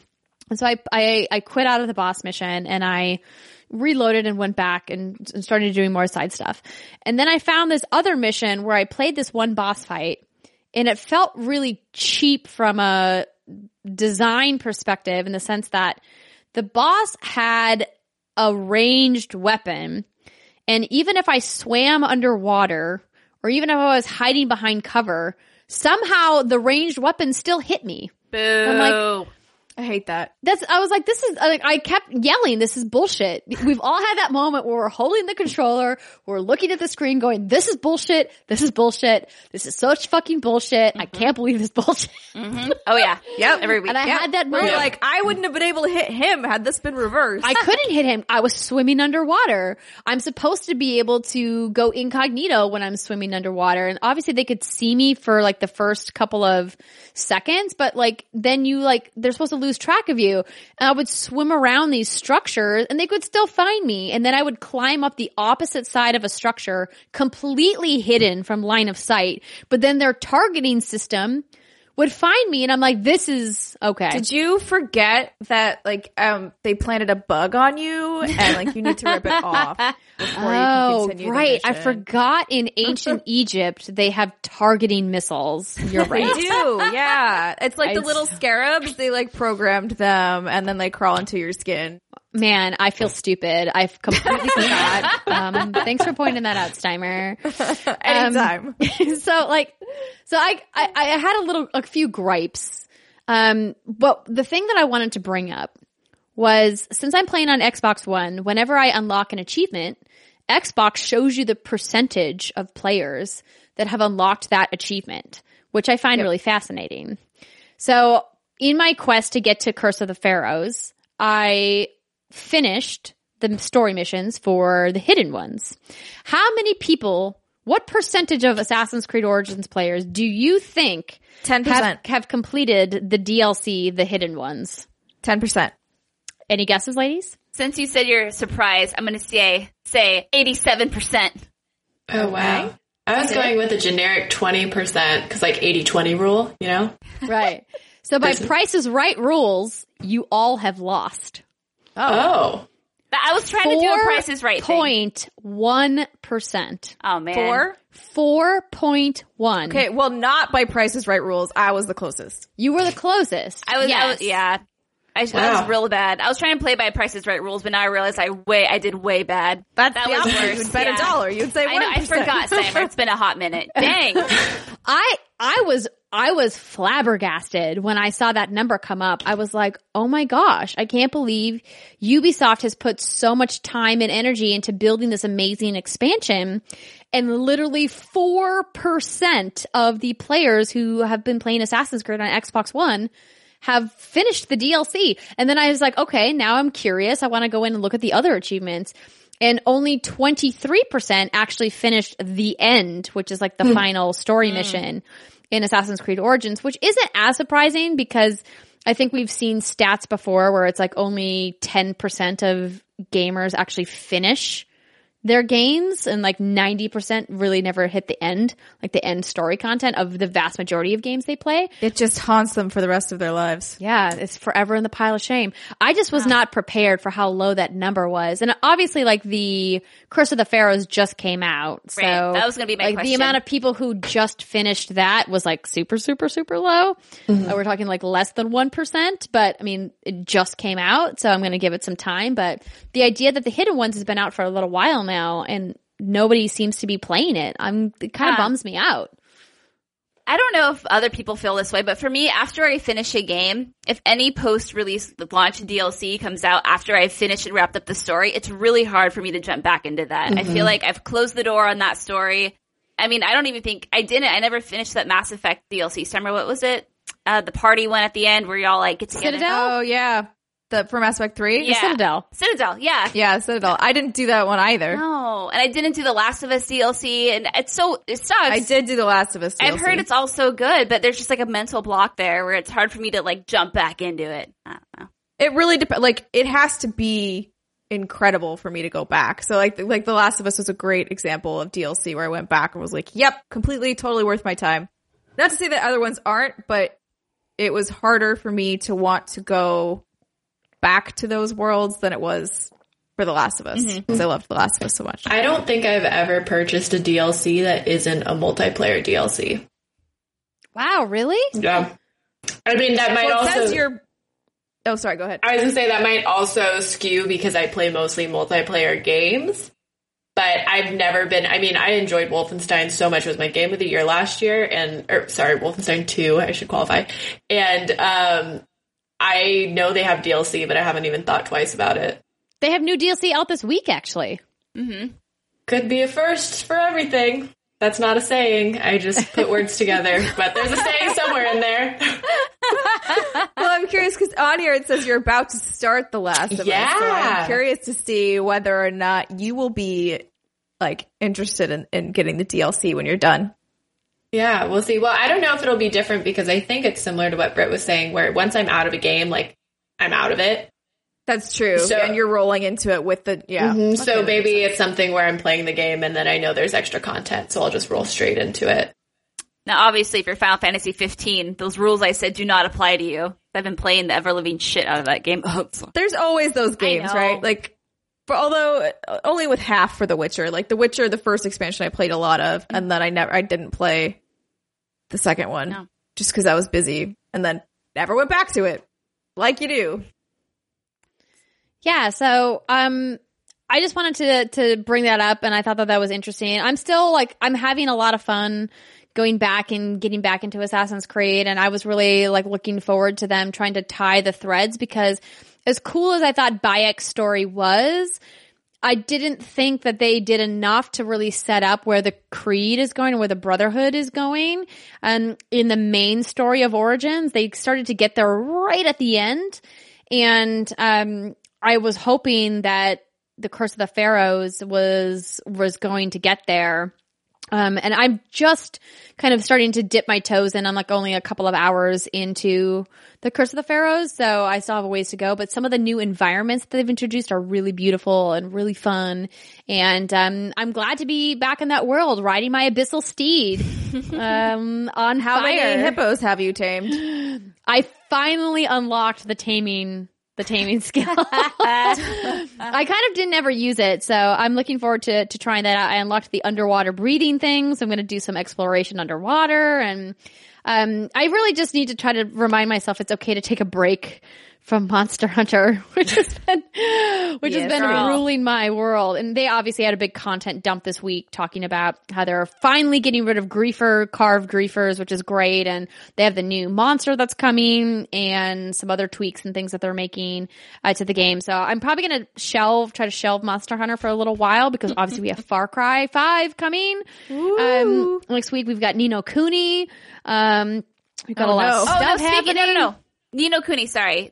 People are getting their panties in a tight and twisted and uncomfortable bundle because apparently Ni no Kuni is only roughly like 30 to 40 hours. That's, Thank God. no, I know, it's a good thing. no, it's a great thing. And I, these are just some tweets I read, whatever. But yeah, some people are really that upset makes about me it. so happy. And I'm like, that's okay. I mean, because you know, that's good because otherwise what we see is all that fluff and that extra content. Like that's why I haven't jumped back into Xenoblade Chronicles 2 is because I'm a little under leveled, but the side quests are just so boring and repetitive. And I have to level the battle. You can't grind in that game with battles because each battle takes like two to three minutes. I mean, maybe that's a little exaggeration, but it's like I, I can't finish it. I'm 80 something hours into it. So it's just good to know with like Ni no Kuni 2, like bravo level five, like good job. That's all. Made it Yep. approachable. Um, so Britt, while you're on the big screen here, uh, you finally started playing The Division. What's that about? Did the Division 2 news get you all hot and bothered? It did. So I was on the DLC podcast last week. I love those guys. So that's Jeff Cannata and Christian Spicer. They're wonderful. Wonderful people. I had a lot of fun. Uh, and then we were talking about the Division 2 announcement. I'm like, I should look into this because I haven't played a lot of, I've never played Division. And then I found out, like I said earlier, that you can co-op through the campaign. And I thought, you know, like I said earlier, you have to play with other people and sometimes it's just not my cup of tea. So I was really excited about it. So Jason and I started playing it, uh, maybe only like five to seven hours in or so. It's fun. I can't say it has its claws in me yet, but I definitely want to keep playing. However, this is just really bad timing because hello, Far Cry 5 is right around the corner. So what's going to happen is this game's going to get shelved, and I don't know if I'll pick That's it up again. fine. I mean, wait for the Division 2. Yeah, It'll be better. I know, but just hearing Jeff talk about it and how much he loved it, I'm like, ah, I got me all hyped. Uh, so I set aside Monster Hunter for the. I would division. be down. I would be down to go back and get in. I when I originally played, I put like 20 to 30 hours in. Maybe. Maybe not even that much. So, if you want to get in, That's what she said. Yes, Wait, it's not. It's not any. Thank you. It's not an You're easy game, is what I'm learning. Maybe it's because I'm still so new to it. But if I'm a level four and I have to go against like a level five crew of people, like not real people, but AI, even then, I'm bad at shooters. I'm real bad, but I get my ass handed to me frequently. But it's fun. I like it. That's why you have people like me and Syd on your crew, and we'll help you out. yeah. Carry me, girls. Pull me right back into it. Carry me. Syd, you've been playing another game that is really old school. Yeah. Halo 3. What prompted this? Well, so Halo 5 started a playlist. I believe it started last weekend. Uh, they have a cycling, or they have a spot in their social playlist, uh, or social playlist that rotates. And so the rotating playlist, I guess that would have been easier to say, um, is the Halo 3 playlist, which is exciting. And it features Forge maps that are community made based on Halo 3 classic maps, which I think is just like a really cool way to feature the community. But also it takes away a lot of the Halo 5 features and the actual like gameplay feels very similar to Halo 3 as far as you can't sprint, you really don't have aim down sights. Um, let's see, you don't have a booster, you don't have uh, the ground pound, so it's it feels like pure Halo, which is a really good feeling. I guess you could argue you could just go play on Master Chief Collection, but knowing that like my group of friends that play all play Halo Five, and we can just switch between the two, is, and it's super easy. It's incredible. I I am so happy that three four three brought it back. That's awesome. I didn't know that they were doing that. Um, what other things have you seen in the playlist? Um, so there was like Shotty Snipers was the last one that got rotated out for this, which is shotguns and snipers. A pretty classic Halo game mode. Um, I think Infection was one of them. I don't think Infection is like a um, permanent playlist. I believe that's a rotating playlist. So they're all kind of like lighthearted, fun game modes um, for the most part. But this Halo 3 playlist, I'm like super into. I don't know. I'm just, I am always, again, I'm always rooting for Halo to make a comeback. Oh yeah. always rooting for them. I'm rooting for a Halo 6 announcement with a 29 or 2018 release date. I know think that that's that will not happen, but people like dropping the mic at E3, and that would be a mic drop. I will shit my Uh, pants. I will be lose my awesome. mind. Yeah. Oh my goodness. So I'm I- very much enjoying it. Yeah, I have to say I was really disappointed with the uh, the campaign in Halo Five. I was bummed. I thought it was not very good, especially since I thought three four three did such a great job picking up the Halo baton from Bungie when they left. and I was really happy with everything they did up until Halo 5 and I just something about the way that they did the campaign that game I just didn't like it. And maybe and I know Britt loves Halo 5 and I feel like I just or excuse me Halo yeah you, you really I, liked it I, didn't you? I really liked Halo Five. I'd say it's one of the best. It's sh- the shooter that felt the best to me. But the Mm. campaign took a hard pivot. I where that story went, I was like, "What is happening here?" And I, I don't even yeah. remember it. I haven't played a Halo campaign since uh, three. Three was my last one, and I am Oh. a Halo girl. But I just I was happy with I was happy with the trilogy, and I was just like, okay, I don't need this ruined for me. maybe we co-op it together? Yeah, Yeah, I, would feel to like, I could. in. I th- feel like I could get back into it and, and play some Halo if I had some of my my peeps with me. I I d- haven't played Halo multiplayer like in earnest since probably Halo 4. I dabbled with Master Chief Collection when it came out because they did such a robust offering and I was really impressed with what 343 put together for that collection. Um, but I didn't get into Halo 5 multiplayer at all. And I think it was because the campaign left a sour taste in my mouth that I was just like, bye Felicia. And I was done. yeah. Halo 5's multiplayer has felt the best to me since three, for sure. That's what I've it Just, heard. it I've feels very back to the basics. I'm not happy that there are no BR start playlists in rotation. Well, that's not true. The Halo 3 playlist is BR starts, which is incredible because um, the battle rifle starting is not in Halo 5 normally, which is irritating. Um, but the multiplayer feels good. I'm really, really happy with the direction that 343 has taken it. That's awesome. Um, well, yeah, I'll have to set up a date. We'll, uh, we'll get, uh, we'll, get our frag on. It'll be great. all frags all the time. Um, all right, so I'm looking at the list of what we have left to talk about uh, before we wrap this segment. Um, Britt says that she has some patch woes, but I think what we're going to do is we're going to punt talking about Kingdom Come Deliverance until they get their ish together. That's basically it. I punted it.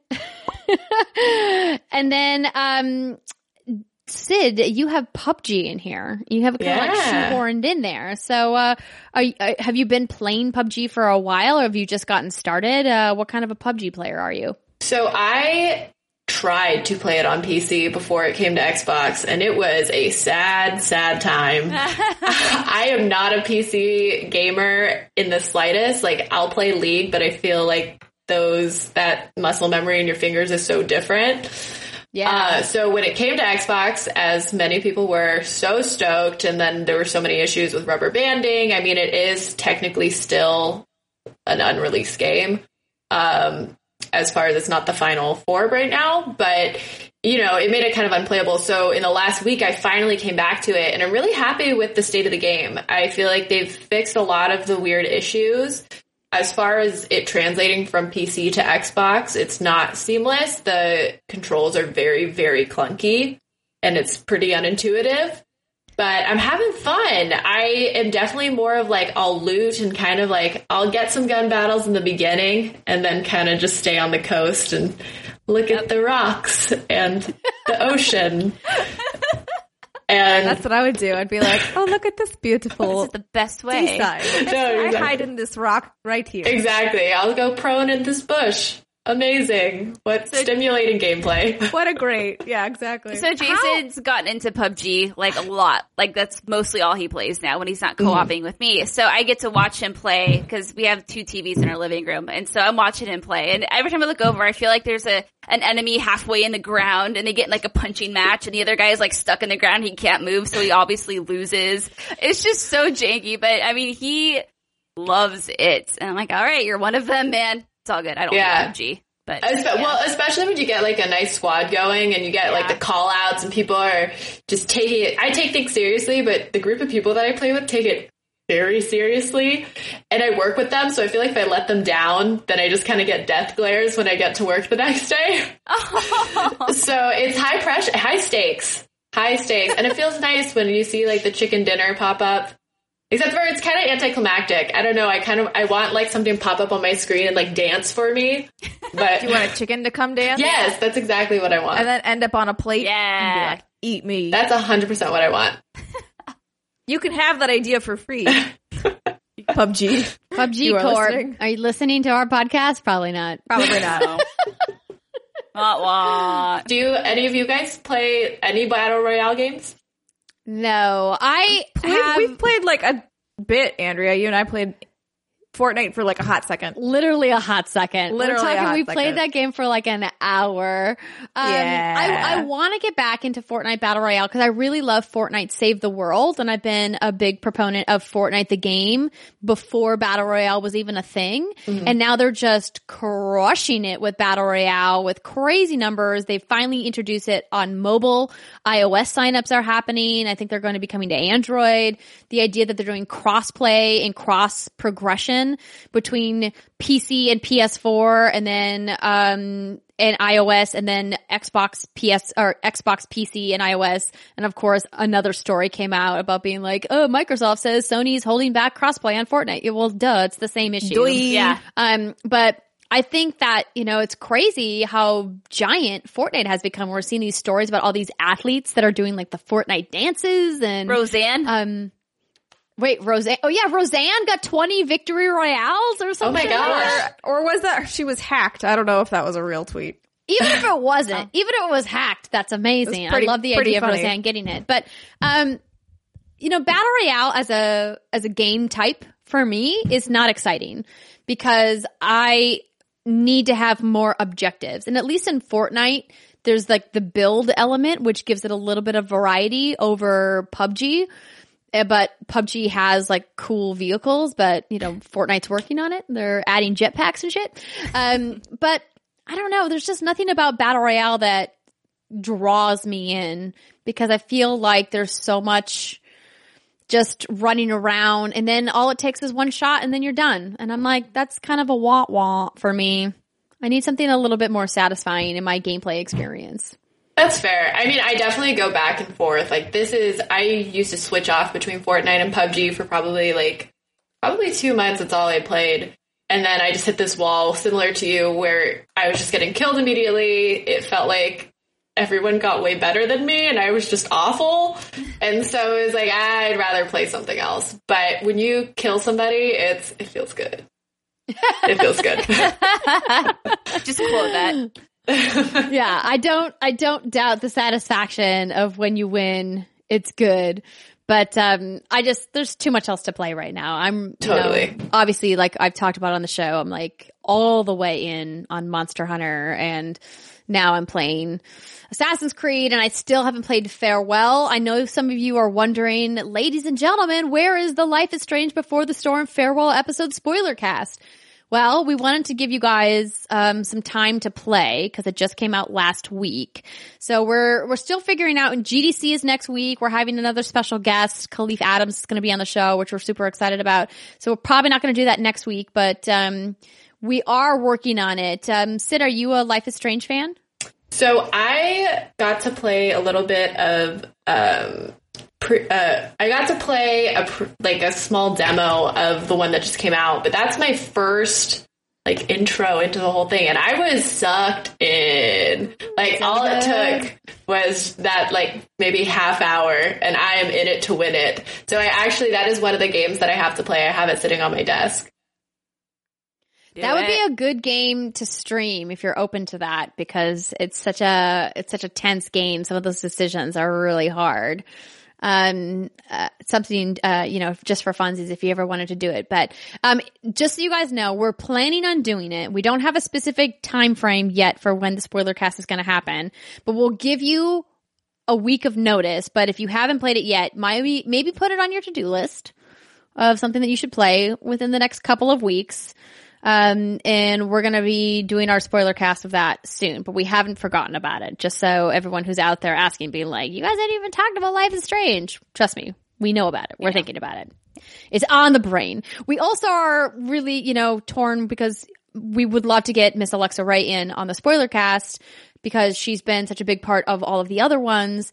But, you know, we want to make sure that she doesn't feel pressured to for us to be waiting on her and so it's very likely that we're going to be doing the spoiler cast before she comes back just as like a like a real talk FYI but I'll keep you posted on when we plan to do that um so this has been great Uh, we're going to take another short break before we come back for our last segment where we're going to learn all about Syd, what she loves, how she got started in games, what she's working on now. So grab a drink, take a bathroom break. We'll be right back.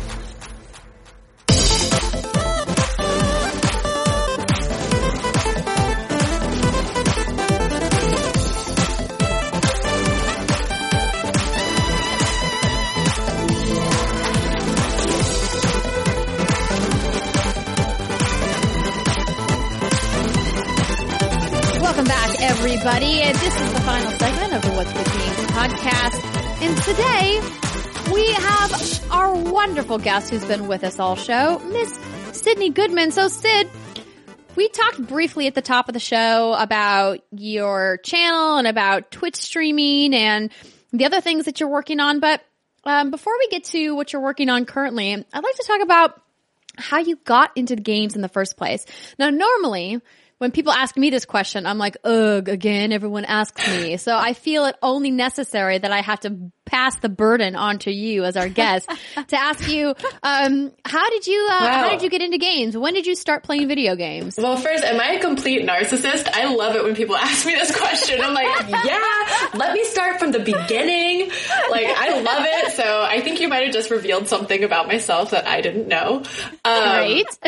but I have to say, like, it started with my dad. He is a huge gamer, and my mom actually has always said that when, from the time that she found out that she was pregnant, or they found out they were pregnant, I guess do you use those pronouns? She was when you talk pregnant. No. I mean, whatever I- happened. we can have a debate about the we're pregnant thing later. yeah, we'll table that. Um, but that my dad's biggest thing was as soon as our children have dexterity in their thumbs, they will be playing video games. Nice. And so I just always had a controller in my hand. I remember getting the Nintendo 64 for Christmas, and my dad, like, I didn't know what it was. My dad was just like, You'll love this, don't worry, and just taught us how to play games. Um, and so I think it really kicked off though with Halo. Coincidentally, he would play. Um, how old was I when Halo came out? I was probably in like second grade, and um, he would play it outside of my bedroom while I'd fall asleep. And eventually, I like would walk out there and be like, "Hey, I want to play," but the music scared me, so I didn't play Halo Combat Evolved with any sound up until I went and replayed it. wow, that's crazy. Yeah, I just because I had no idea what was going on, and um, because the like oh like the little ominous voices, it creeped me out. So I started playing Halo. They are a little right. creepy, yeah. It's creepy. Yeah. but you know, killing aliens that's not creepy at all. Totally normal. Totally normal. So I started playing that. I played it with my dad, and then I have a brother, and it was something that was like a point of bonding for all of us. Um, which I loved and and it was great that my brother got into it just because like as my dad got busier we could still play together. So grew up playing Halo, um, you know, played Fallout, Call of Duty, etc. And then um, I went to my first esport event, which was MLG Anaheim in like 2013 or 14, and I think that's like where I really caught the bug that kind of catapult me into where I am now. I remember watching a I watched Call of Duty and it was OpTic and Evil Geniuses playing and at that point Nadeshot was playing on OpTic. And I remember the person I was with was like, "Oh, you should look him up. I think you'd really like his YouTube videos." And I was like, "Oh, okay." Like I didn't even know that was a thing that these esport people, which I was super new to esports, so it, it was a lot of newness for me. um, but he's like, look up Nadeshot. And I remember watching his vlogs and all the comments were like super positive and they were like, wow, man, like you're really changing my life. And it was just like this sense of community. I don't know how I didn't see any saltiness, but somehow I did not see an ounce of salt and it was like, oh my gosh, like I want to be a part of this. I think I can do that. And that was a super naive thought because I only owned a Mac at that point and I was like, I'll just buy a computer. It's fine.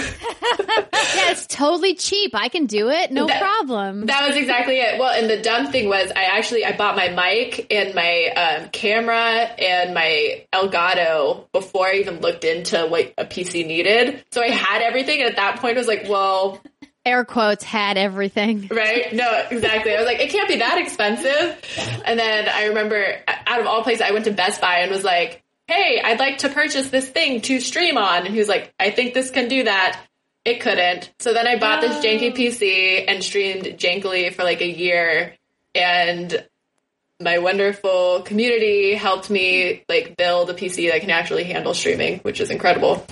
Um, but yeah, and like through all that time, I started getting more involved in PAX. I um, started working really closely with Red Bull Esports when they had their Destiny partnership.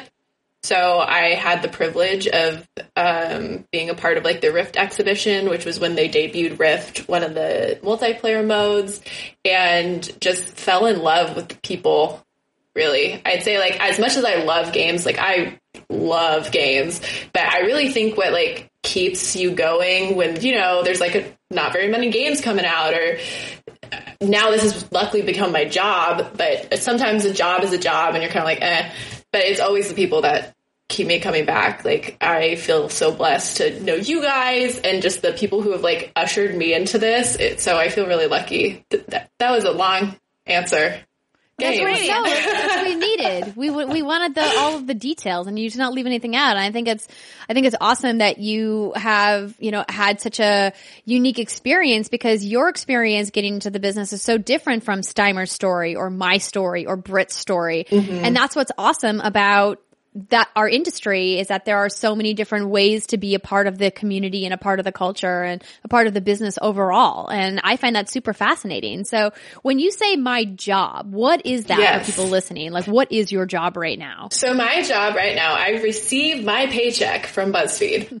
Um, which is cool. So I work for BuzzFeed as a social, or as a content strategist, which basically means that I think about our videos on YouTube and think about the best, who, what channel it should go on and the best audience for it, and basically think of how to put every video in the best position to succeed.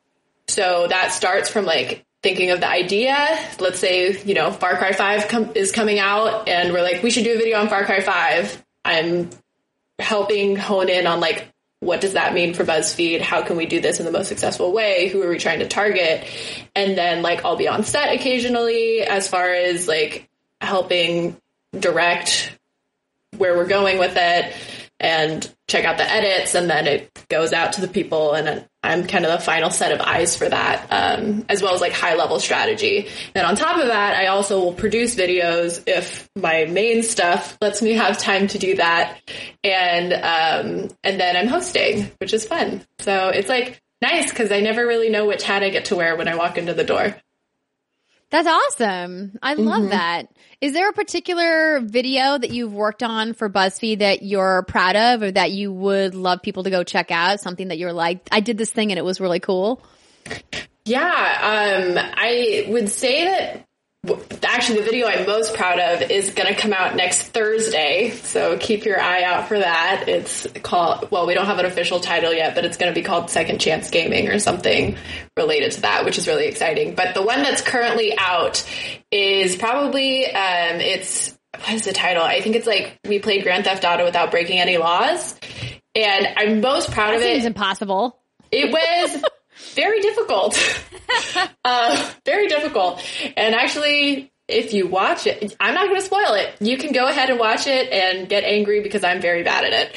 Um, at being a law abiding citizen. But I think that was super exciting just because it was like our first real gaming win at BuzzFeed. It like really hit. And that originally was why I came to BuzzFeed was to kind of birth what it meant for BuzzFeed to be covering games. So it meant a lot to everybody on the team just to like see people really resonate with the content we're making.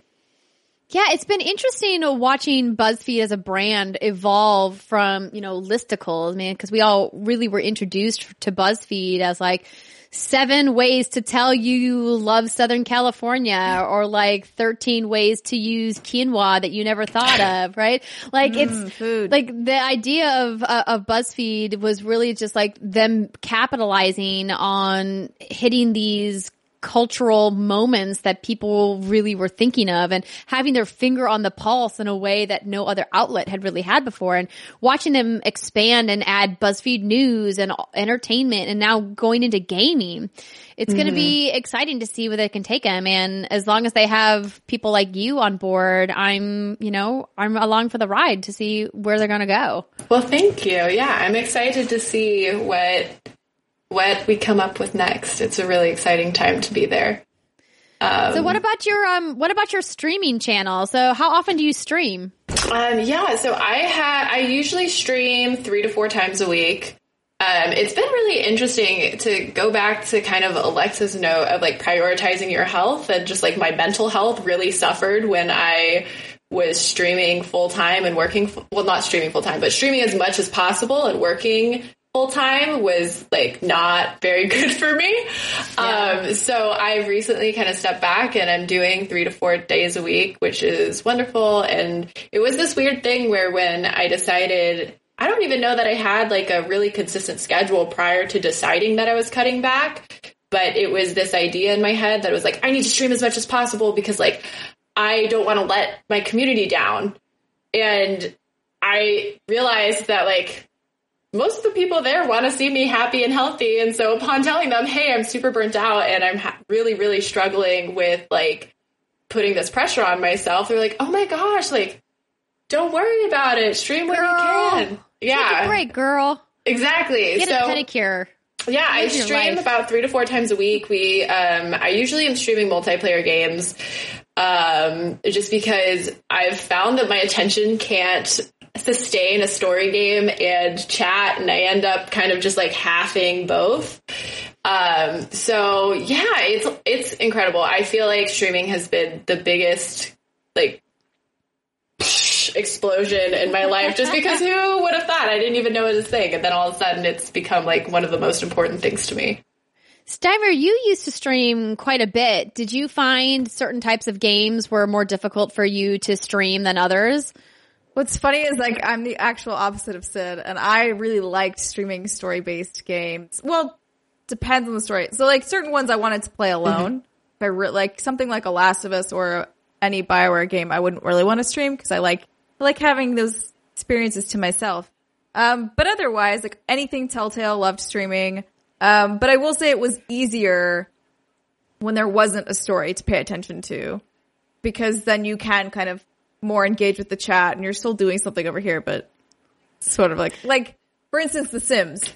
The Sims was great because you're, you have a good conversation going and then you just murder all of your chances.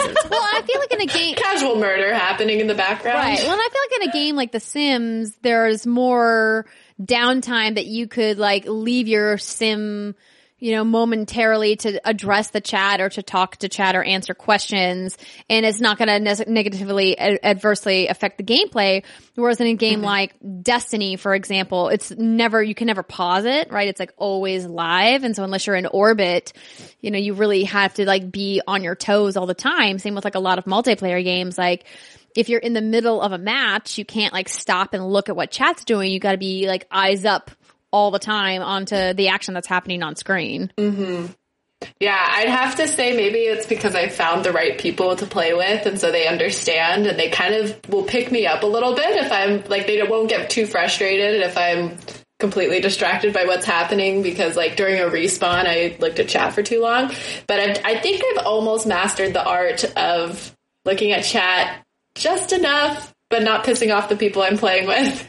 I think they haven't said anything to me yet. Yeah, what are some of like the the lessons learned from someone like you who streams quite a bit? Are there any pro tips that you would give to people who are looking to get into streaming or, or who are currently streaming? Uh, things that you have found success with? Yeah, um, I mean, my biggest tip, and this is I'm rolling my own eyes that this is a tip that, but just like be yourself. Ah, I said it. Thanks, girl. Andrea's holding up the back she said pillow um, yeah, just be yourself. I've found that what I get the most out of streaming and what people have said they get the most out of my streams is just like being pretty real with people. And, you know, I know it's important to like yeah, guys, streaming's great. I'm so happy all the time. But I think the most meaningful streams and my best streams have kind of been when I can say, you guys, I had an awful day and we're going to blow off some steam and we're going to play some Halo. And that's just kind of where I'm at. And it's really opened the floor to the community, which is what's important to me. I know that other people watch streamers because they're like the best Fortnite streamer. I'm looking at you, Ninja. And like, I get that that's a thing, but I am nowhere near that caliber and I've understood that. So kind of like find what you're good at and that people can tell when you're not having a good time. So it's tempting to play like the biggest game, but if you hate that game, don't play it. Right? Yeah, people can tell. People can tell, and like you're not having a good time, and other people aren't having a good time. So I think my biggest pieces of advice would be to be yourself, play games that you want to play. And now Twitch has like IRL and crafting and music. Like if it's not a game, then you know, draw or play the piano or whatever makes you happy. Or make up stupid songs like Yeah, You should do that, Steimer. that should be your new The- thing. The thing is, as uh, like you mentioned earlier, said when you were saying you were streaming a lot and it was kind of taking a toll on you. That's kind of why I stopped streaming was just because it was it was just too much. There was too much happening. It was too much. It was more stressful than it was fun at that point. yeah. And since I wasn't making a lot of income from it, it was kind of like, why am I doing this? Yeah, I have to say, I think that I also benefited from I started working, like started a career path outside of streaming that I was excited about. So it definitely took off a pressure because I started streaming when I was at college, and I think part of my thing was like I need to stream because it's gonna get me somewhere. I don't know where that somewhere is, but you know, I need to keep doing this. And so as I started working full time, be like, hey, I really like what I'm doing. I definitely felt less of a pressure to put everything on this. And I think my streams benefited from it, honestly, because I'm sure I was really tense during those streams when I felt like I need to make this my job versus, hey, I really enjoy this. And like, if it grows, amazing. But if it doesn't, I'm doing it because I really love this. Totes. That's awesome. Yeah, it's one of those things that um, streaming for me was always an afterthought because when I started working in digital video, YouTube was the predominant platform. And when we were streaming, it was always to Ustream or Justin. And Twitch didn't really become a thing until like 2013 2014 was really kind of when it started to take off like a rocket and now obviously they're everywhere and they're huge and they've really just been having like exponential growth year over year and sometimes you know fans of ours will be like why don't you guys stream more and I feel like I can never give enough. I feel like the streaming community just wants so much of your time. They want you to stream for so many hours and to be able to hit people in all of the different time zones. You have to, it really is a full-time job. I mean, you look at guys like, like Ninja or like Dr. Disrespect or any of the other thousands of full-time streamers out there. I mean, they're streaming six, seven days a week, sometimes like anywhere from five to 10 hours a day. That's bananas. I can't even imagine being on for that. And I am a terrible streamer. Even when we streamed for What's Good, I always praise Steimer on her ability to balance the gameplay in the chat because I just get terrible gamer face. And I'm just like glazed over. I forget the chat's even there. I'm like super focused on what I'm doing. And I'm like, I, this is a shitty experience for everybody that's watching. And I feel bad. I mean, I love the streams that we do together because it's really fun and we're goofy and we have a good time. But when I stream solo, there's just something about it for me that's such a big disconnect. And I wish that I, I liked it more because I love that our community really wants to share that with us. I'm just, you guys, I'm just a terrible streamer. I'm just gonna, I'm just gonna say it. You know, that it is like a lot of people are like, oh, you sit around and you play video games and you get money. And it's like, no, they're entertainers. Like they're, you have to think of it more as, as entertainment.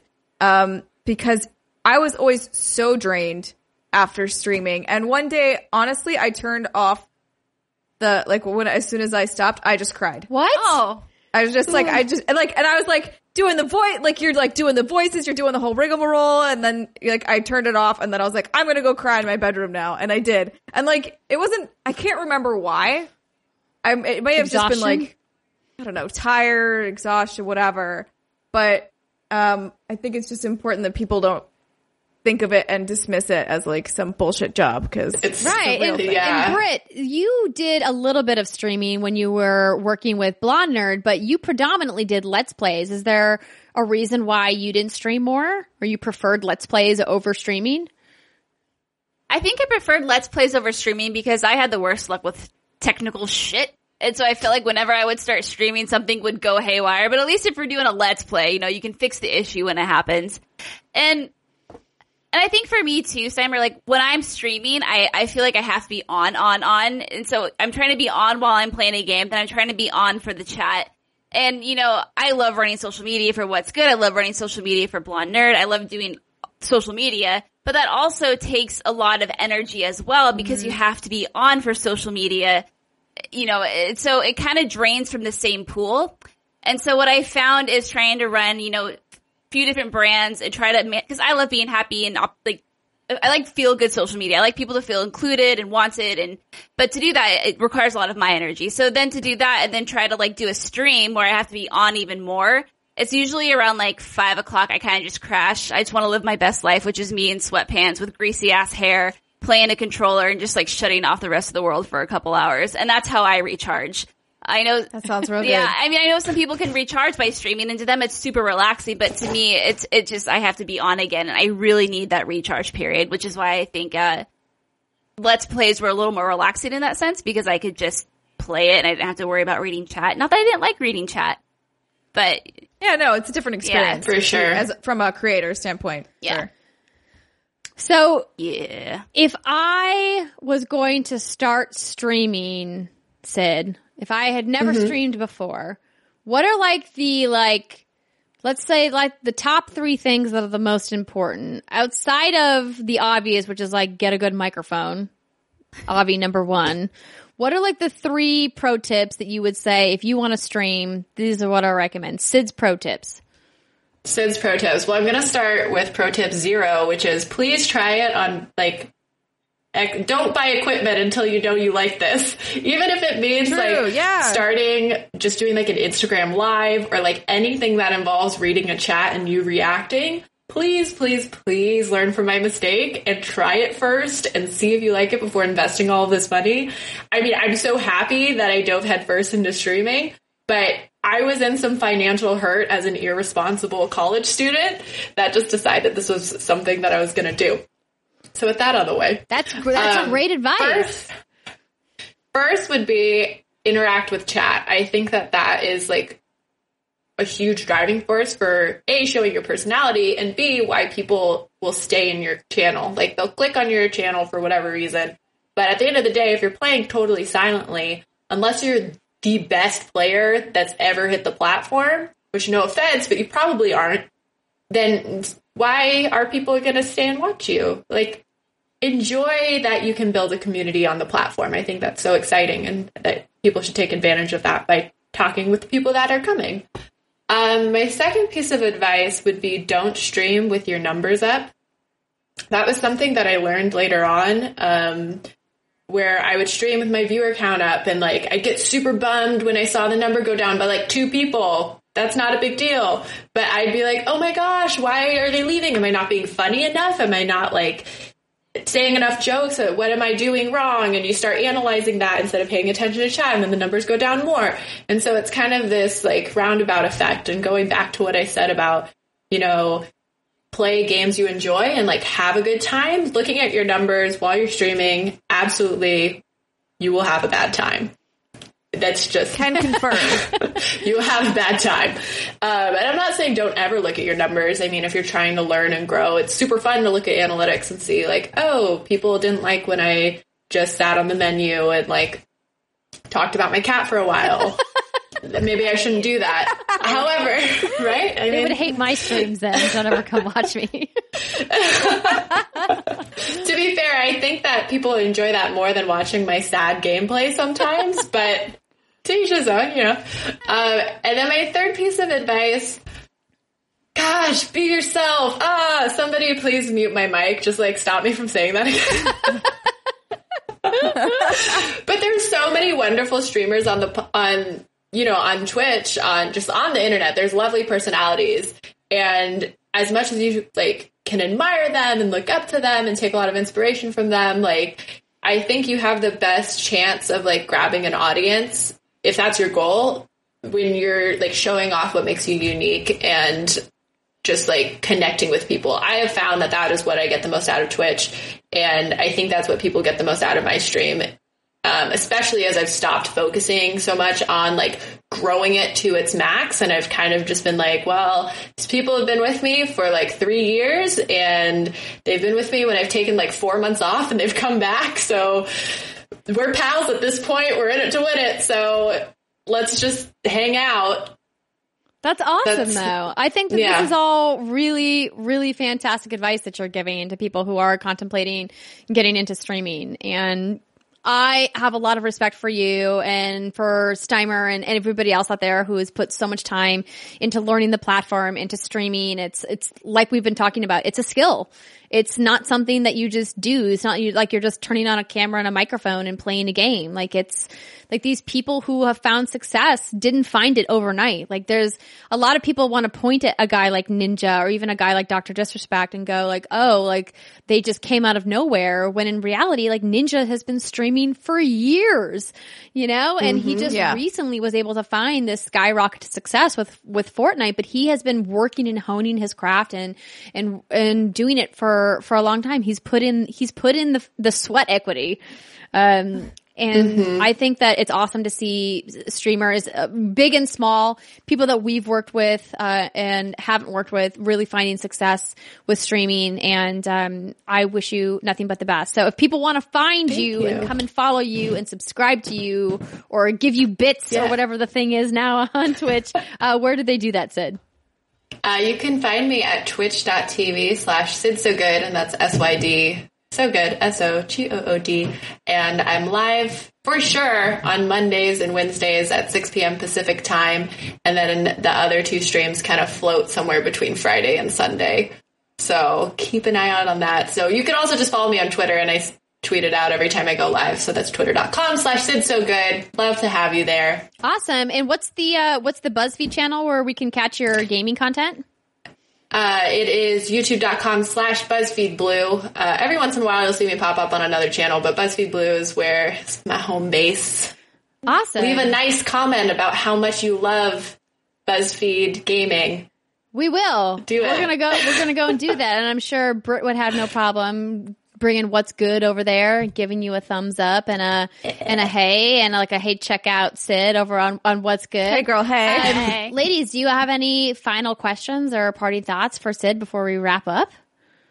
Syd, you're a wonderful, beautiful human. I didn't really get to know you before this, but you're really fun and bubbly and very likable, and I enjoyed having you on.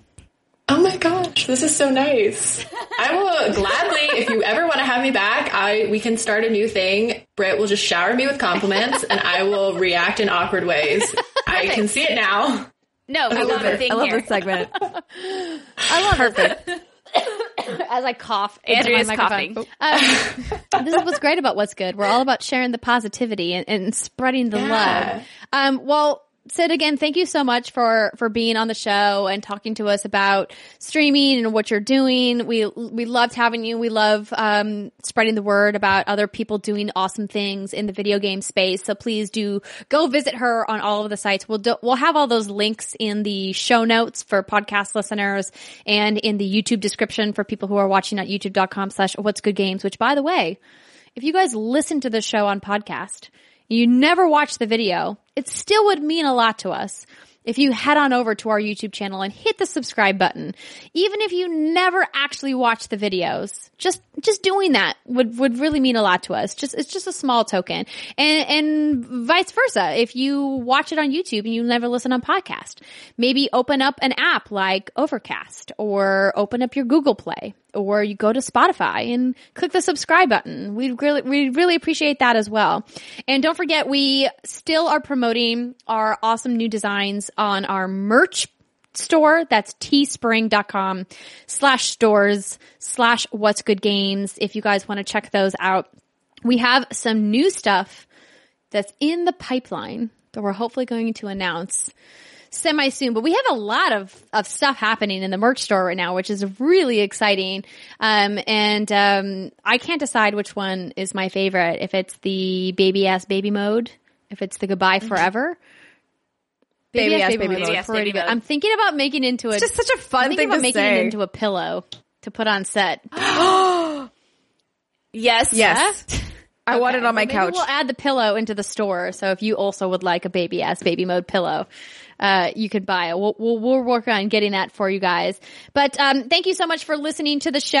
Uh, don't forget, once again, patreon.com slash what's good games. That March exclusive video is up right now. Us talking to Pikachu and the secret segment is coming soon where we talk about some of our experiences in high school.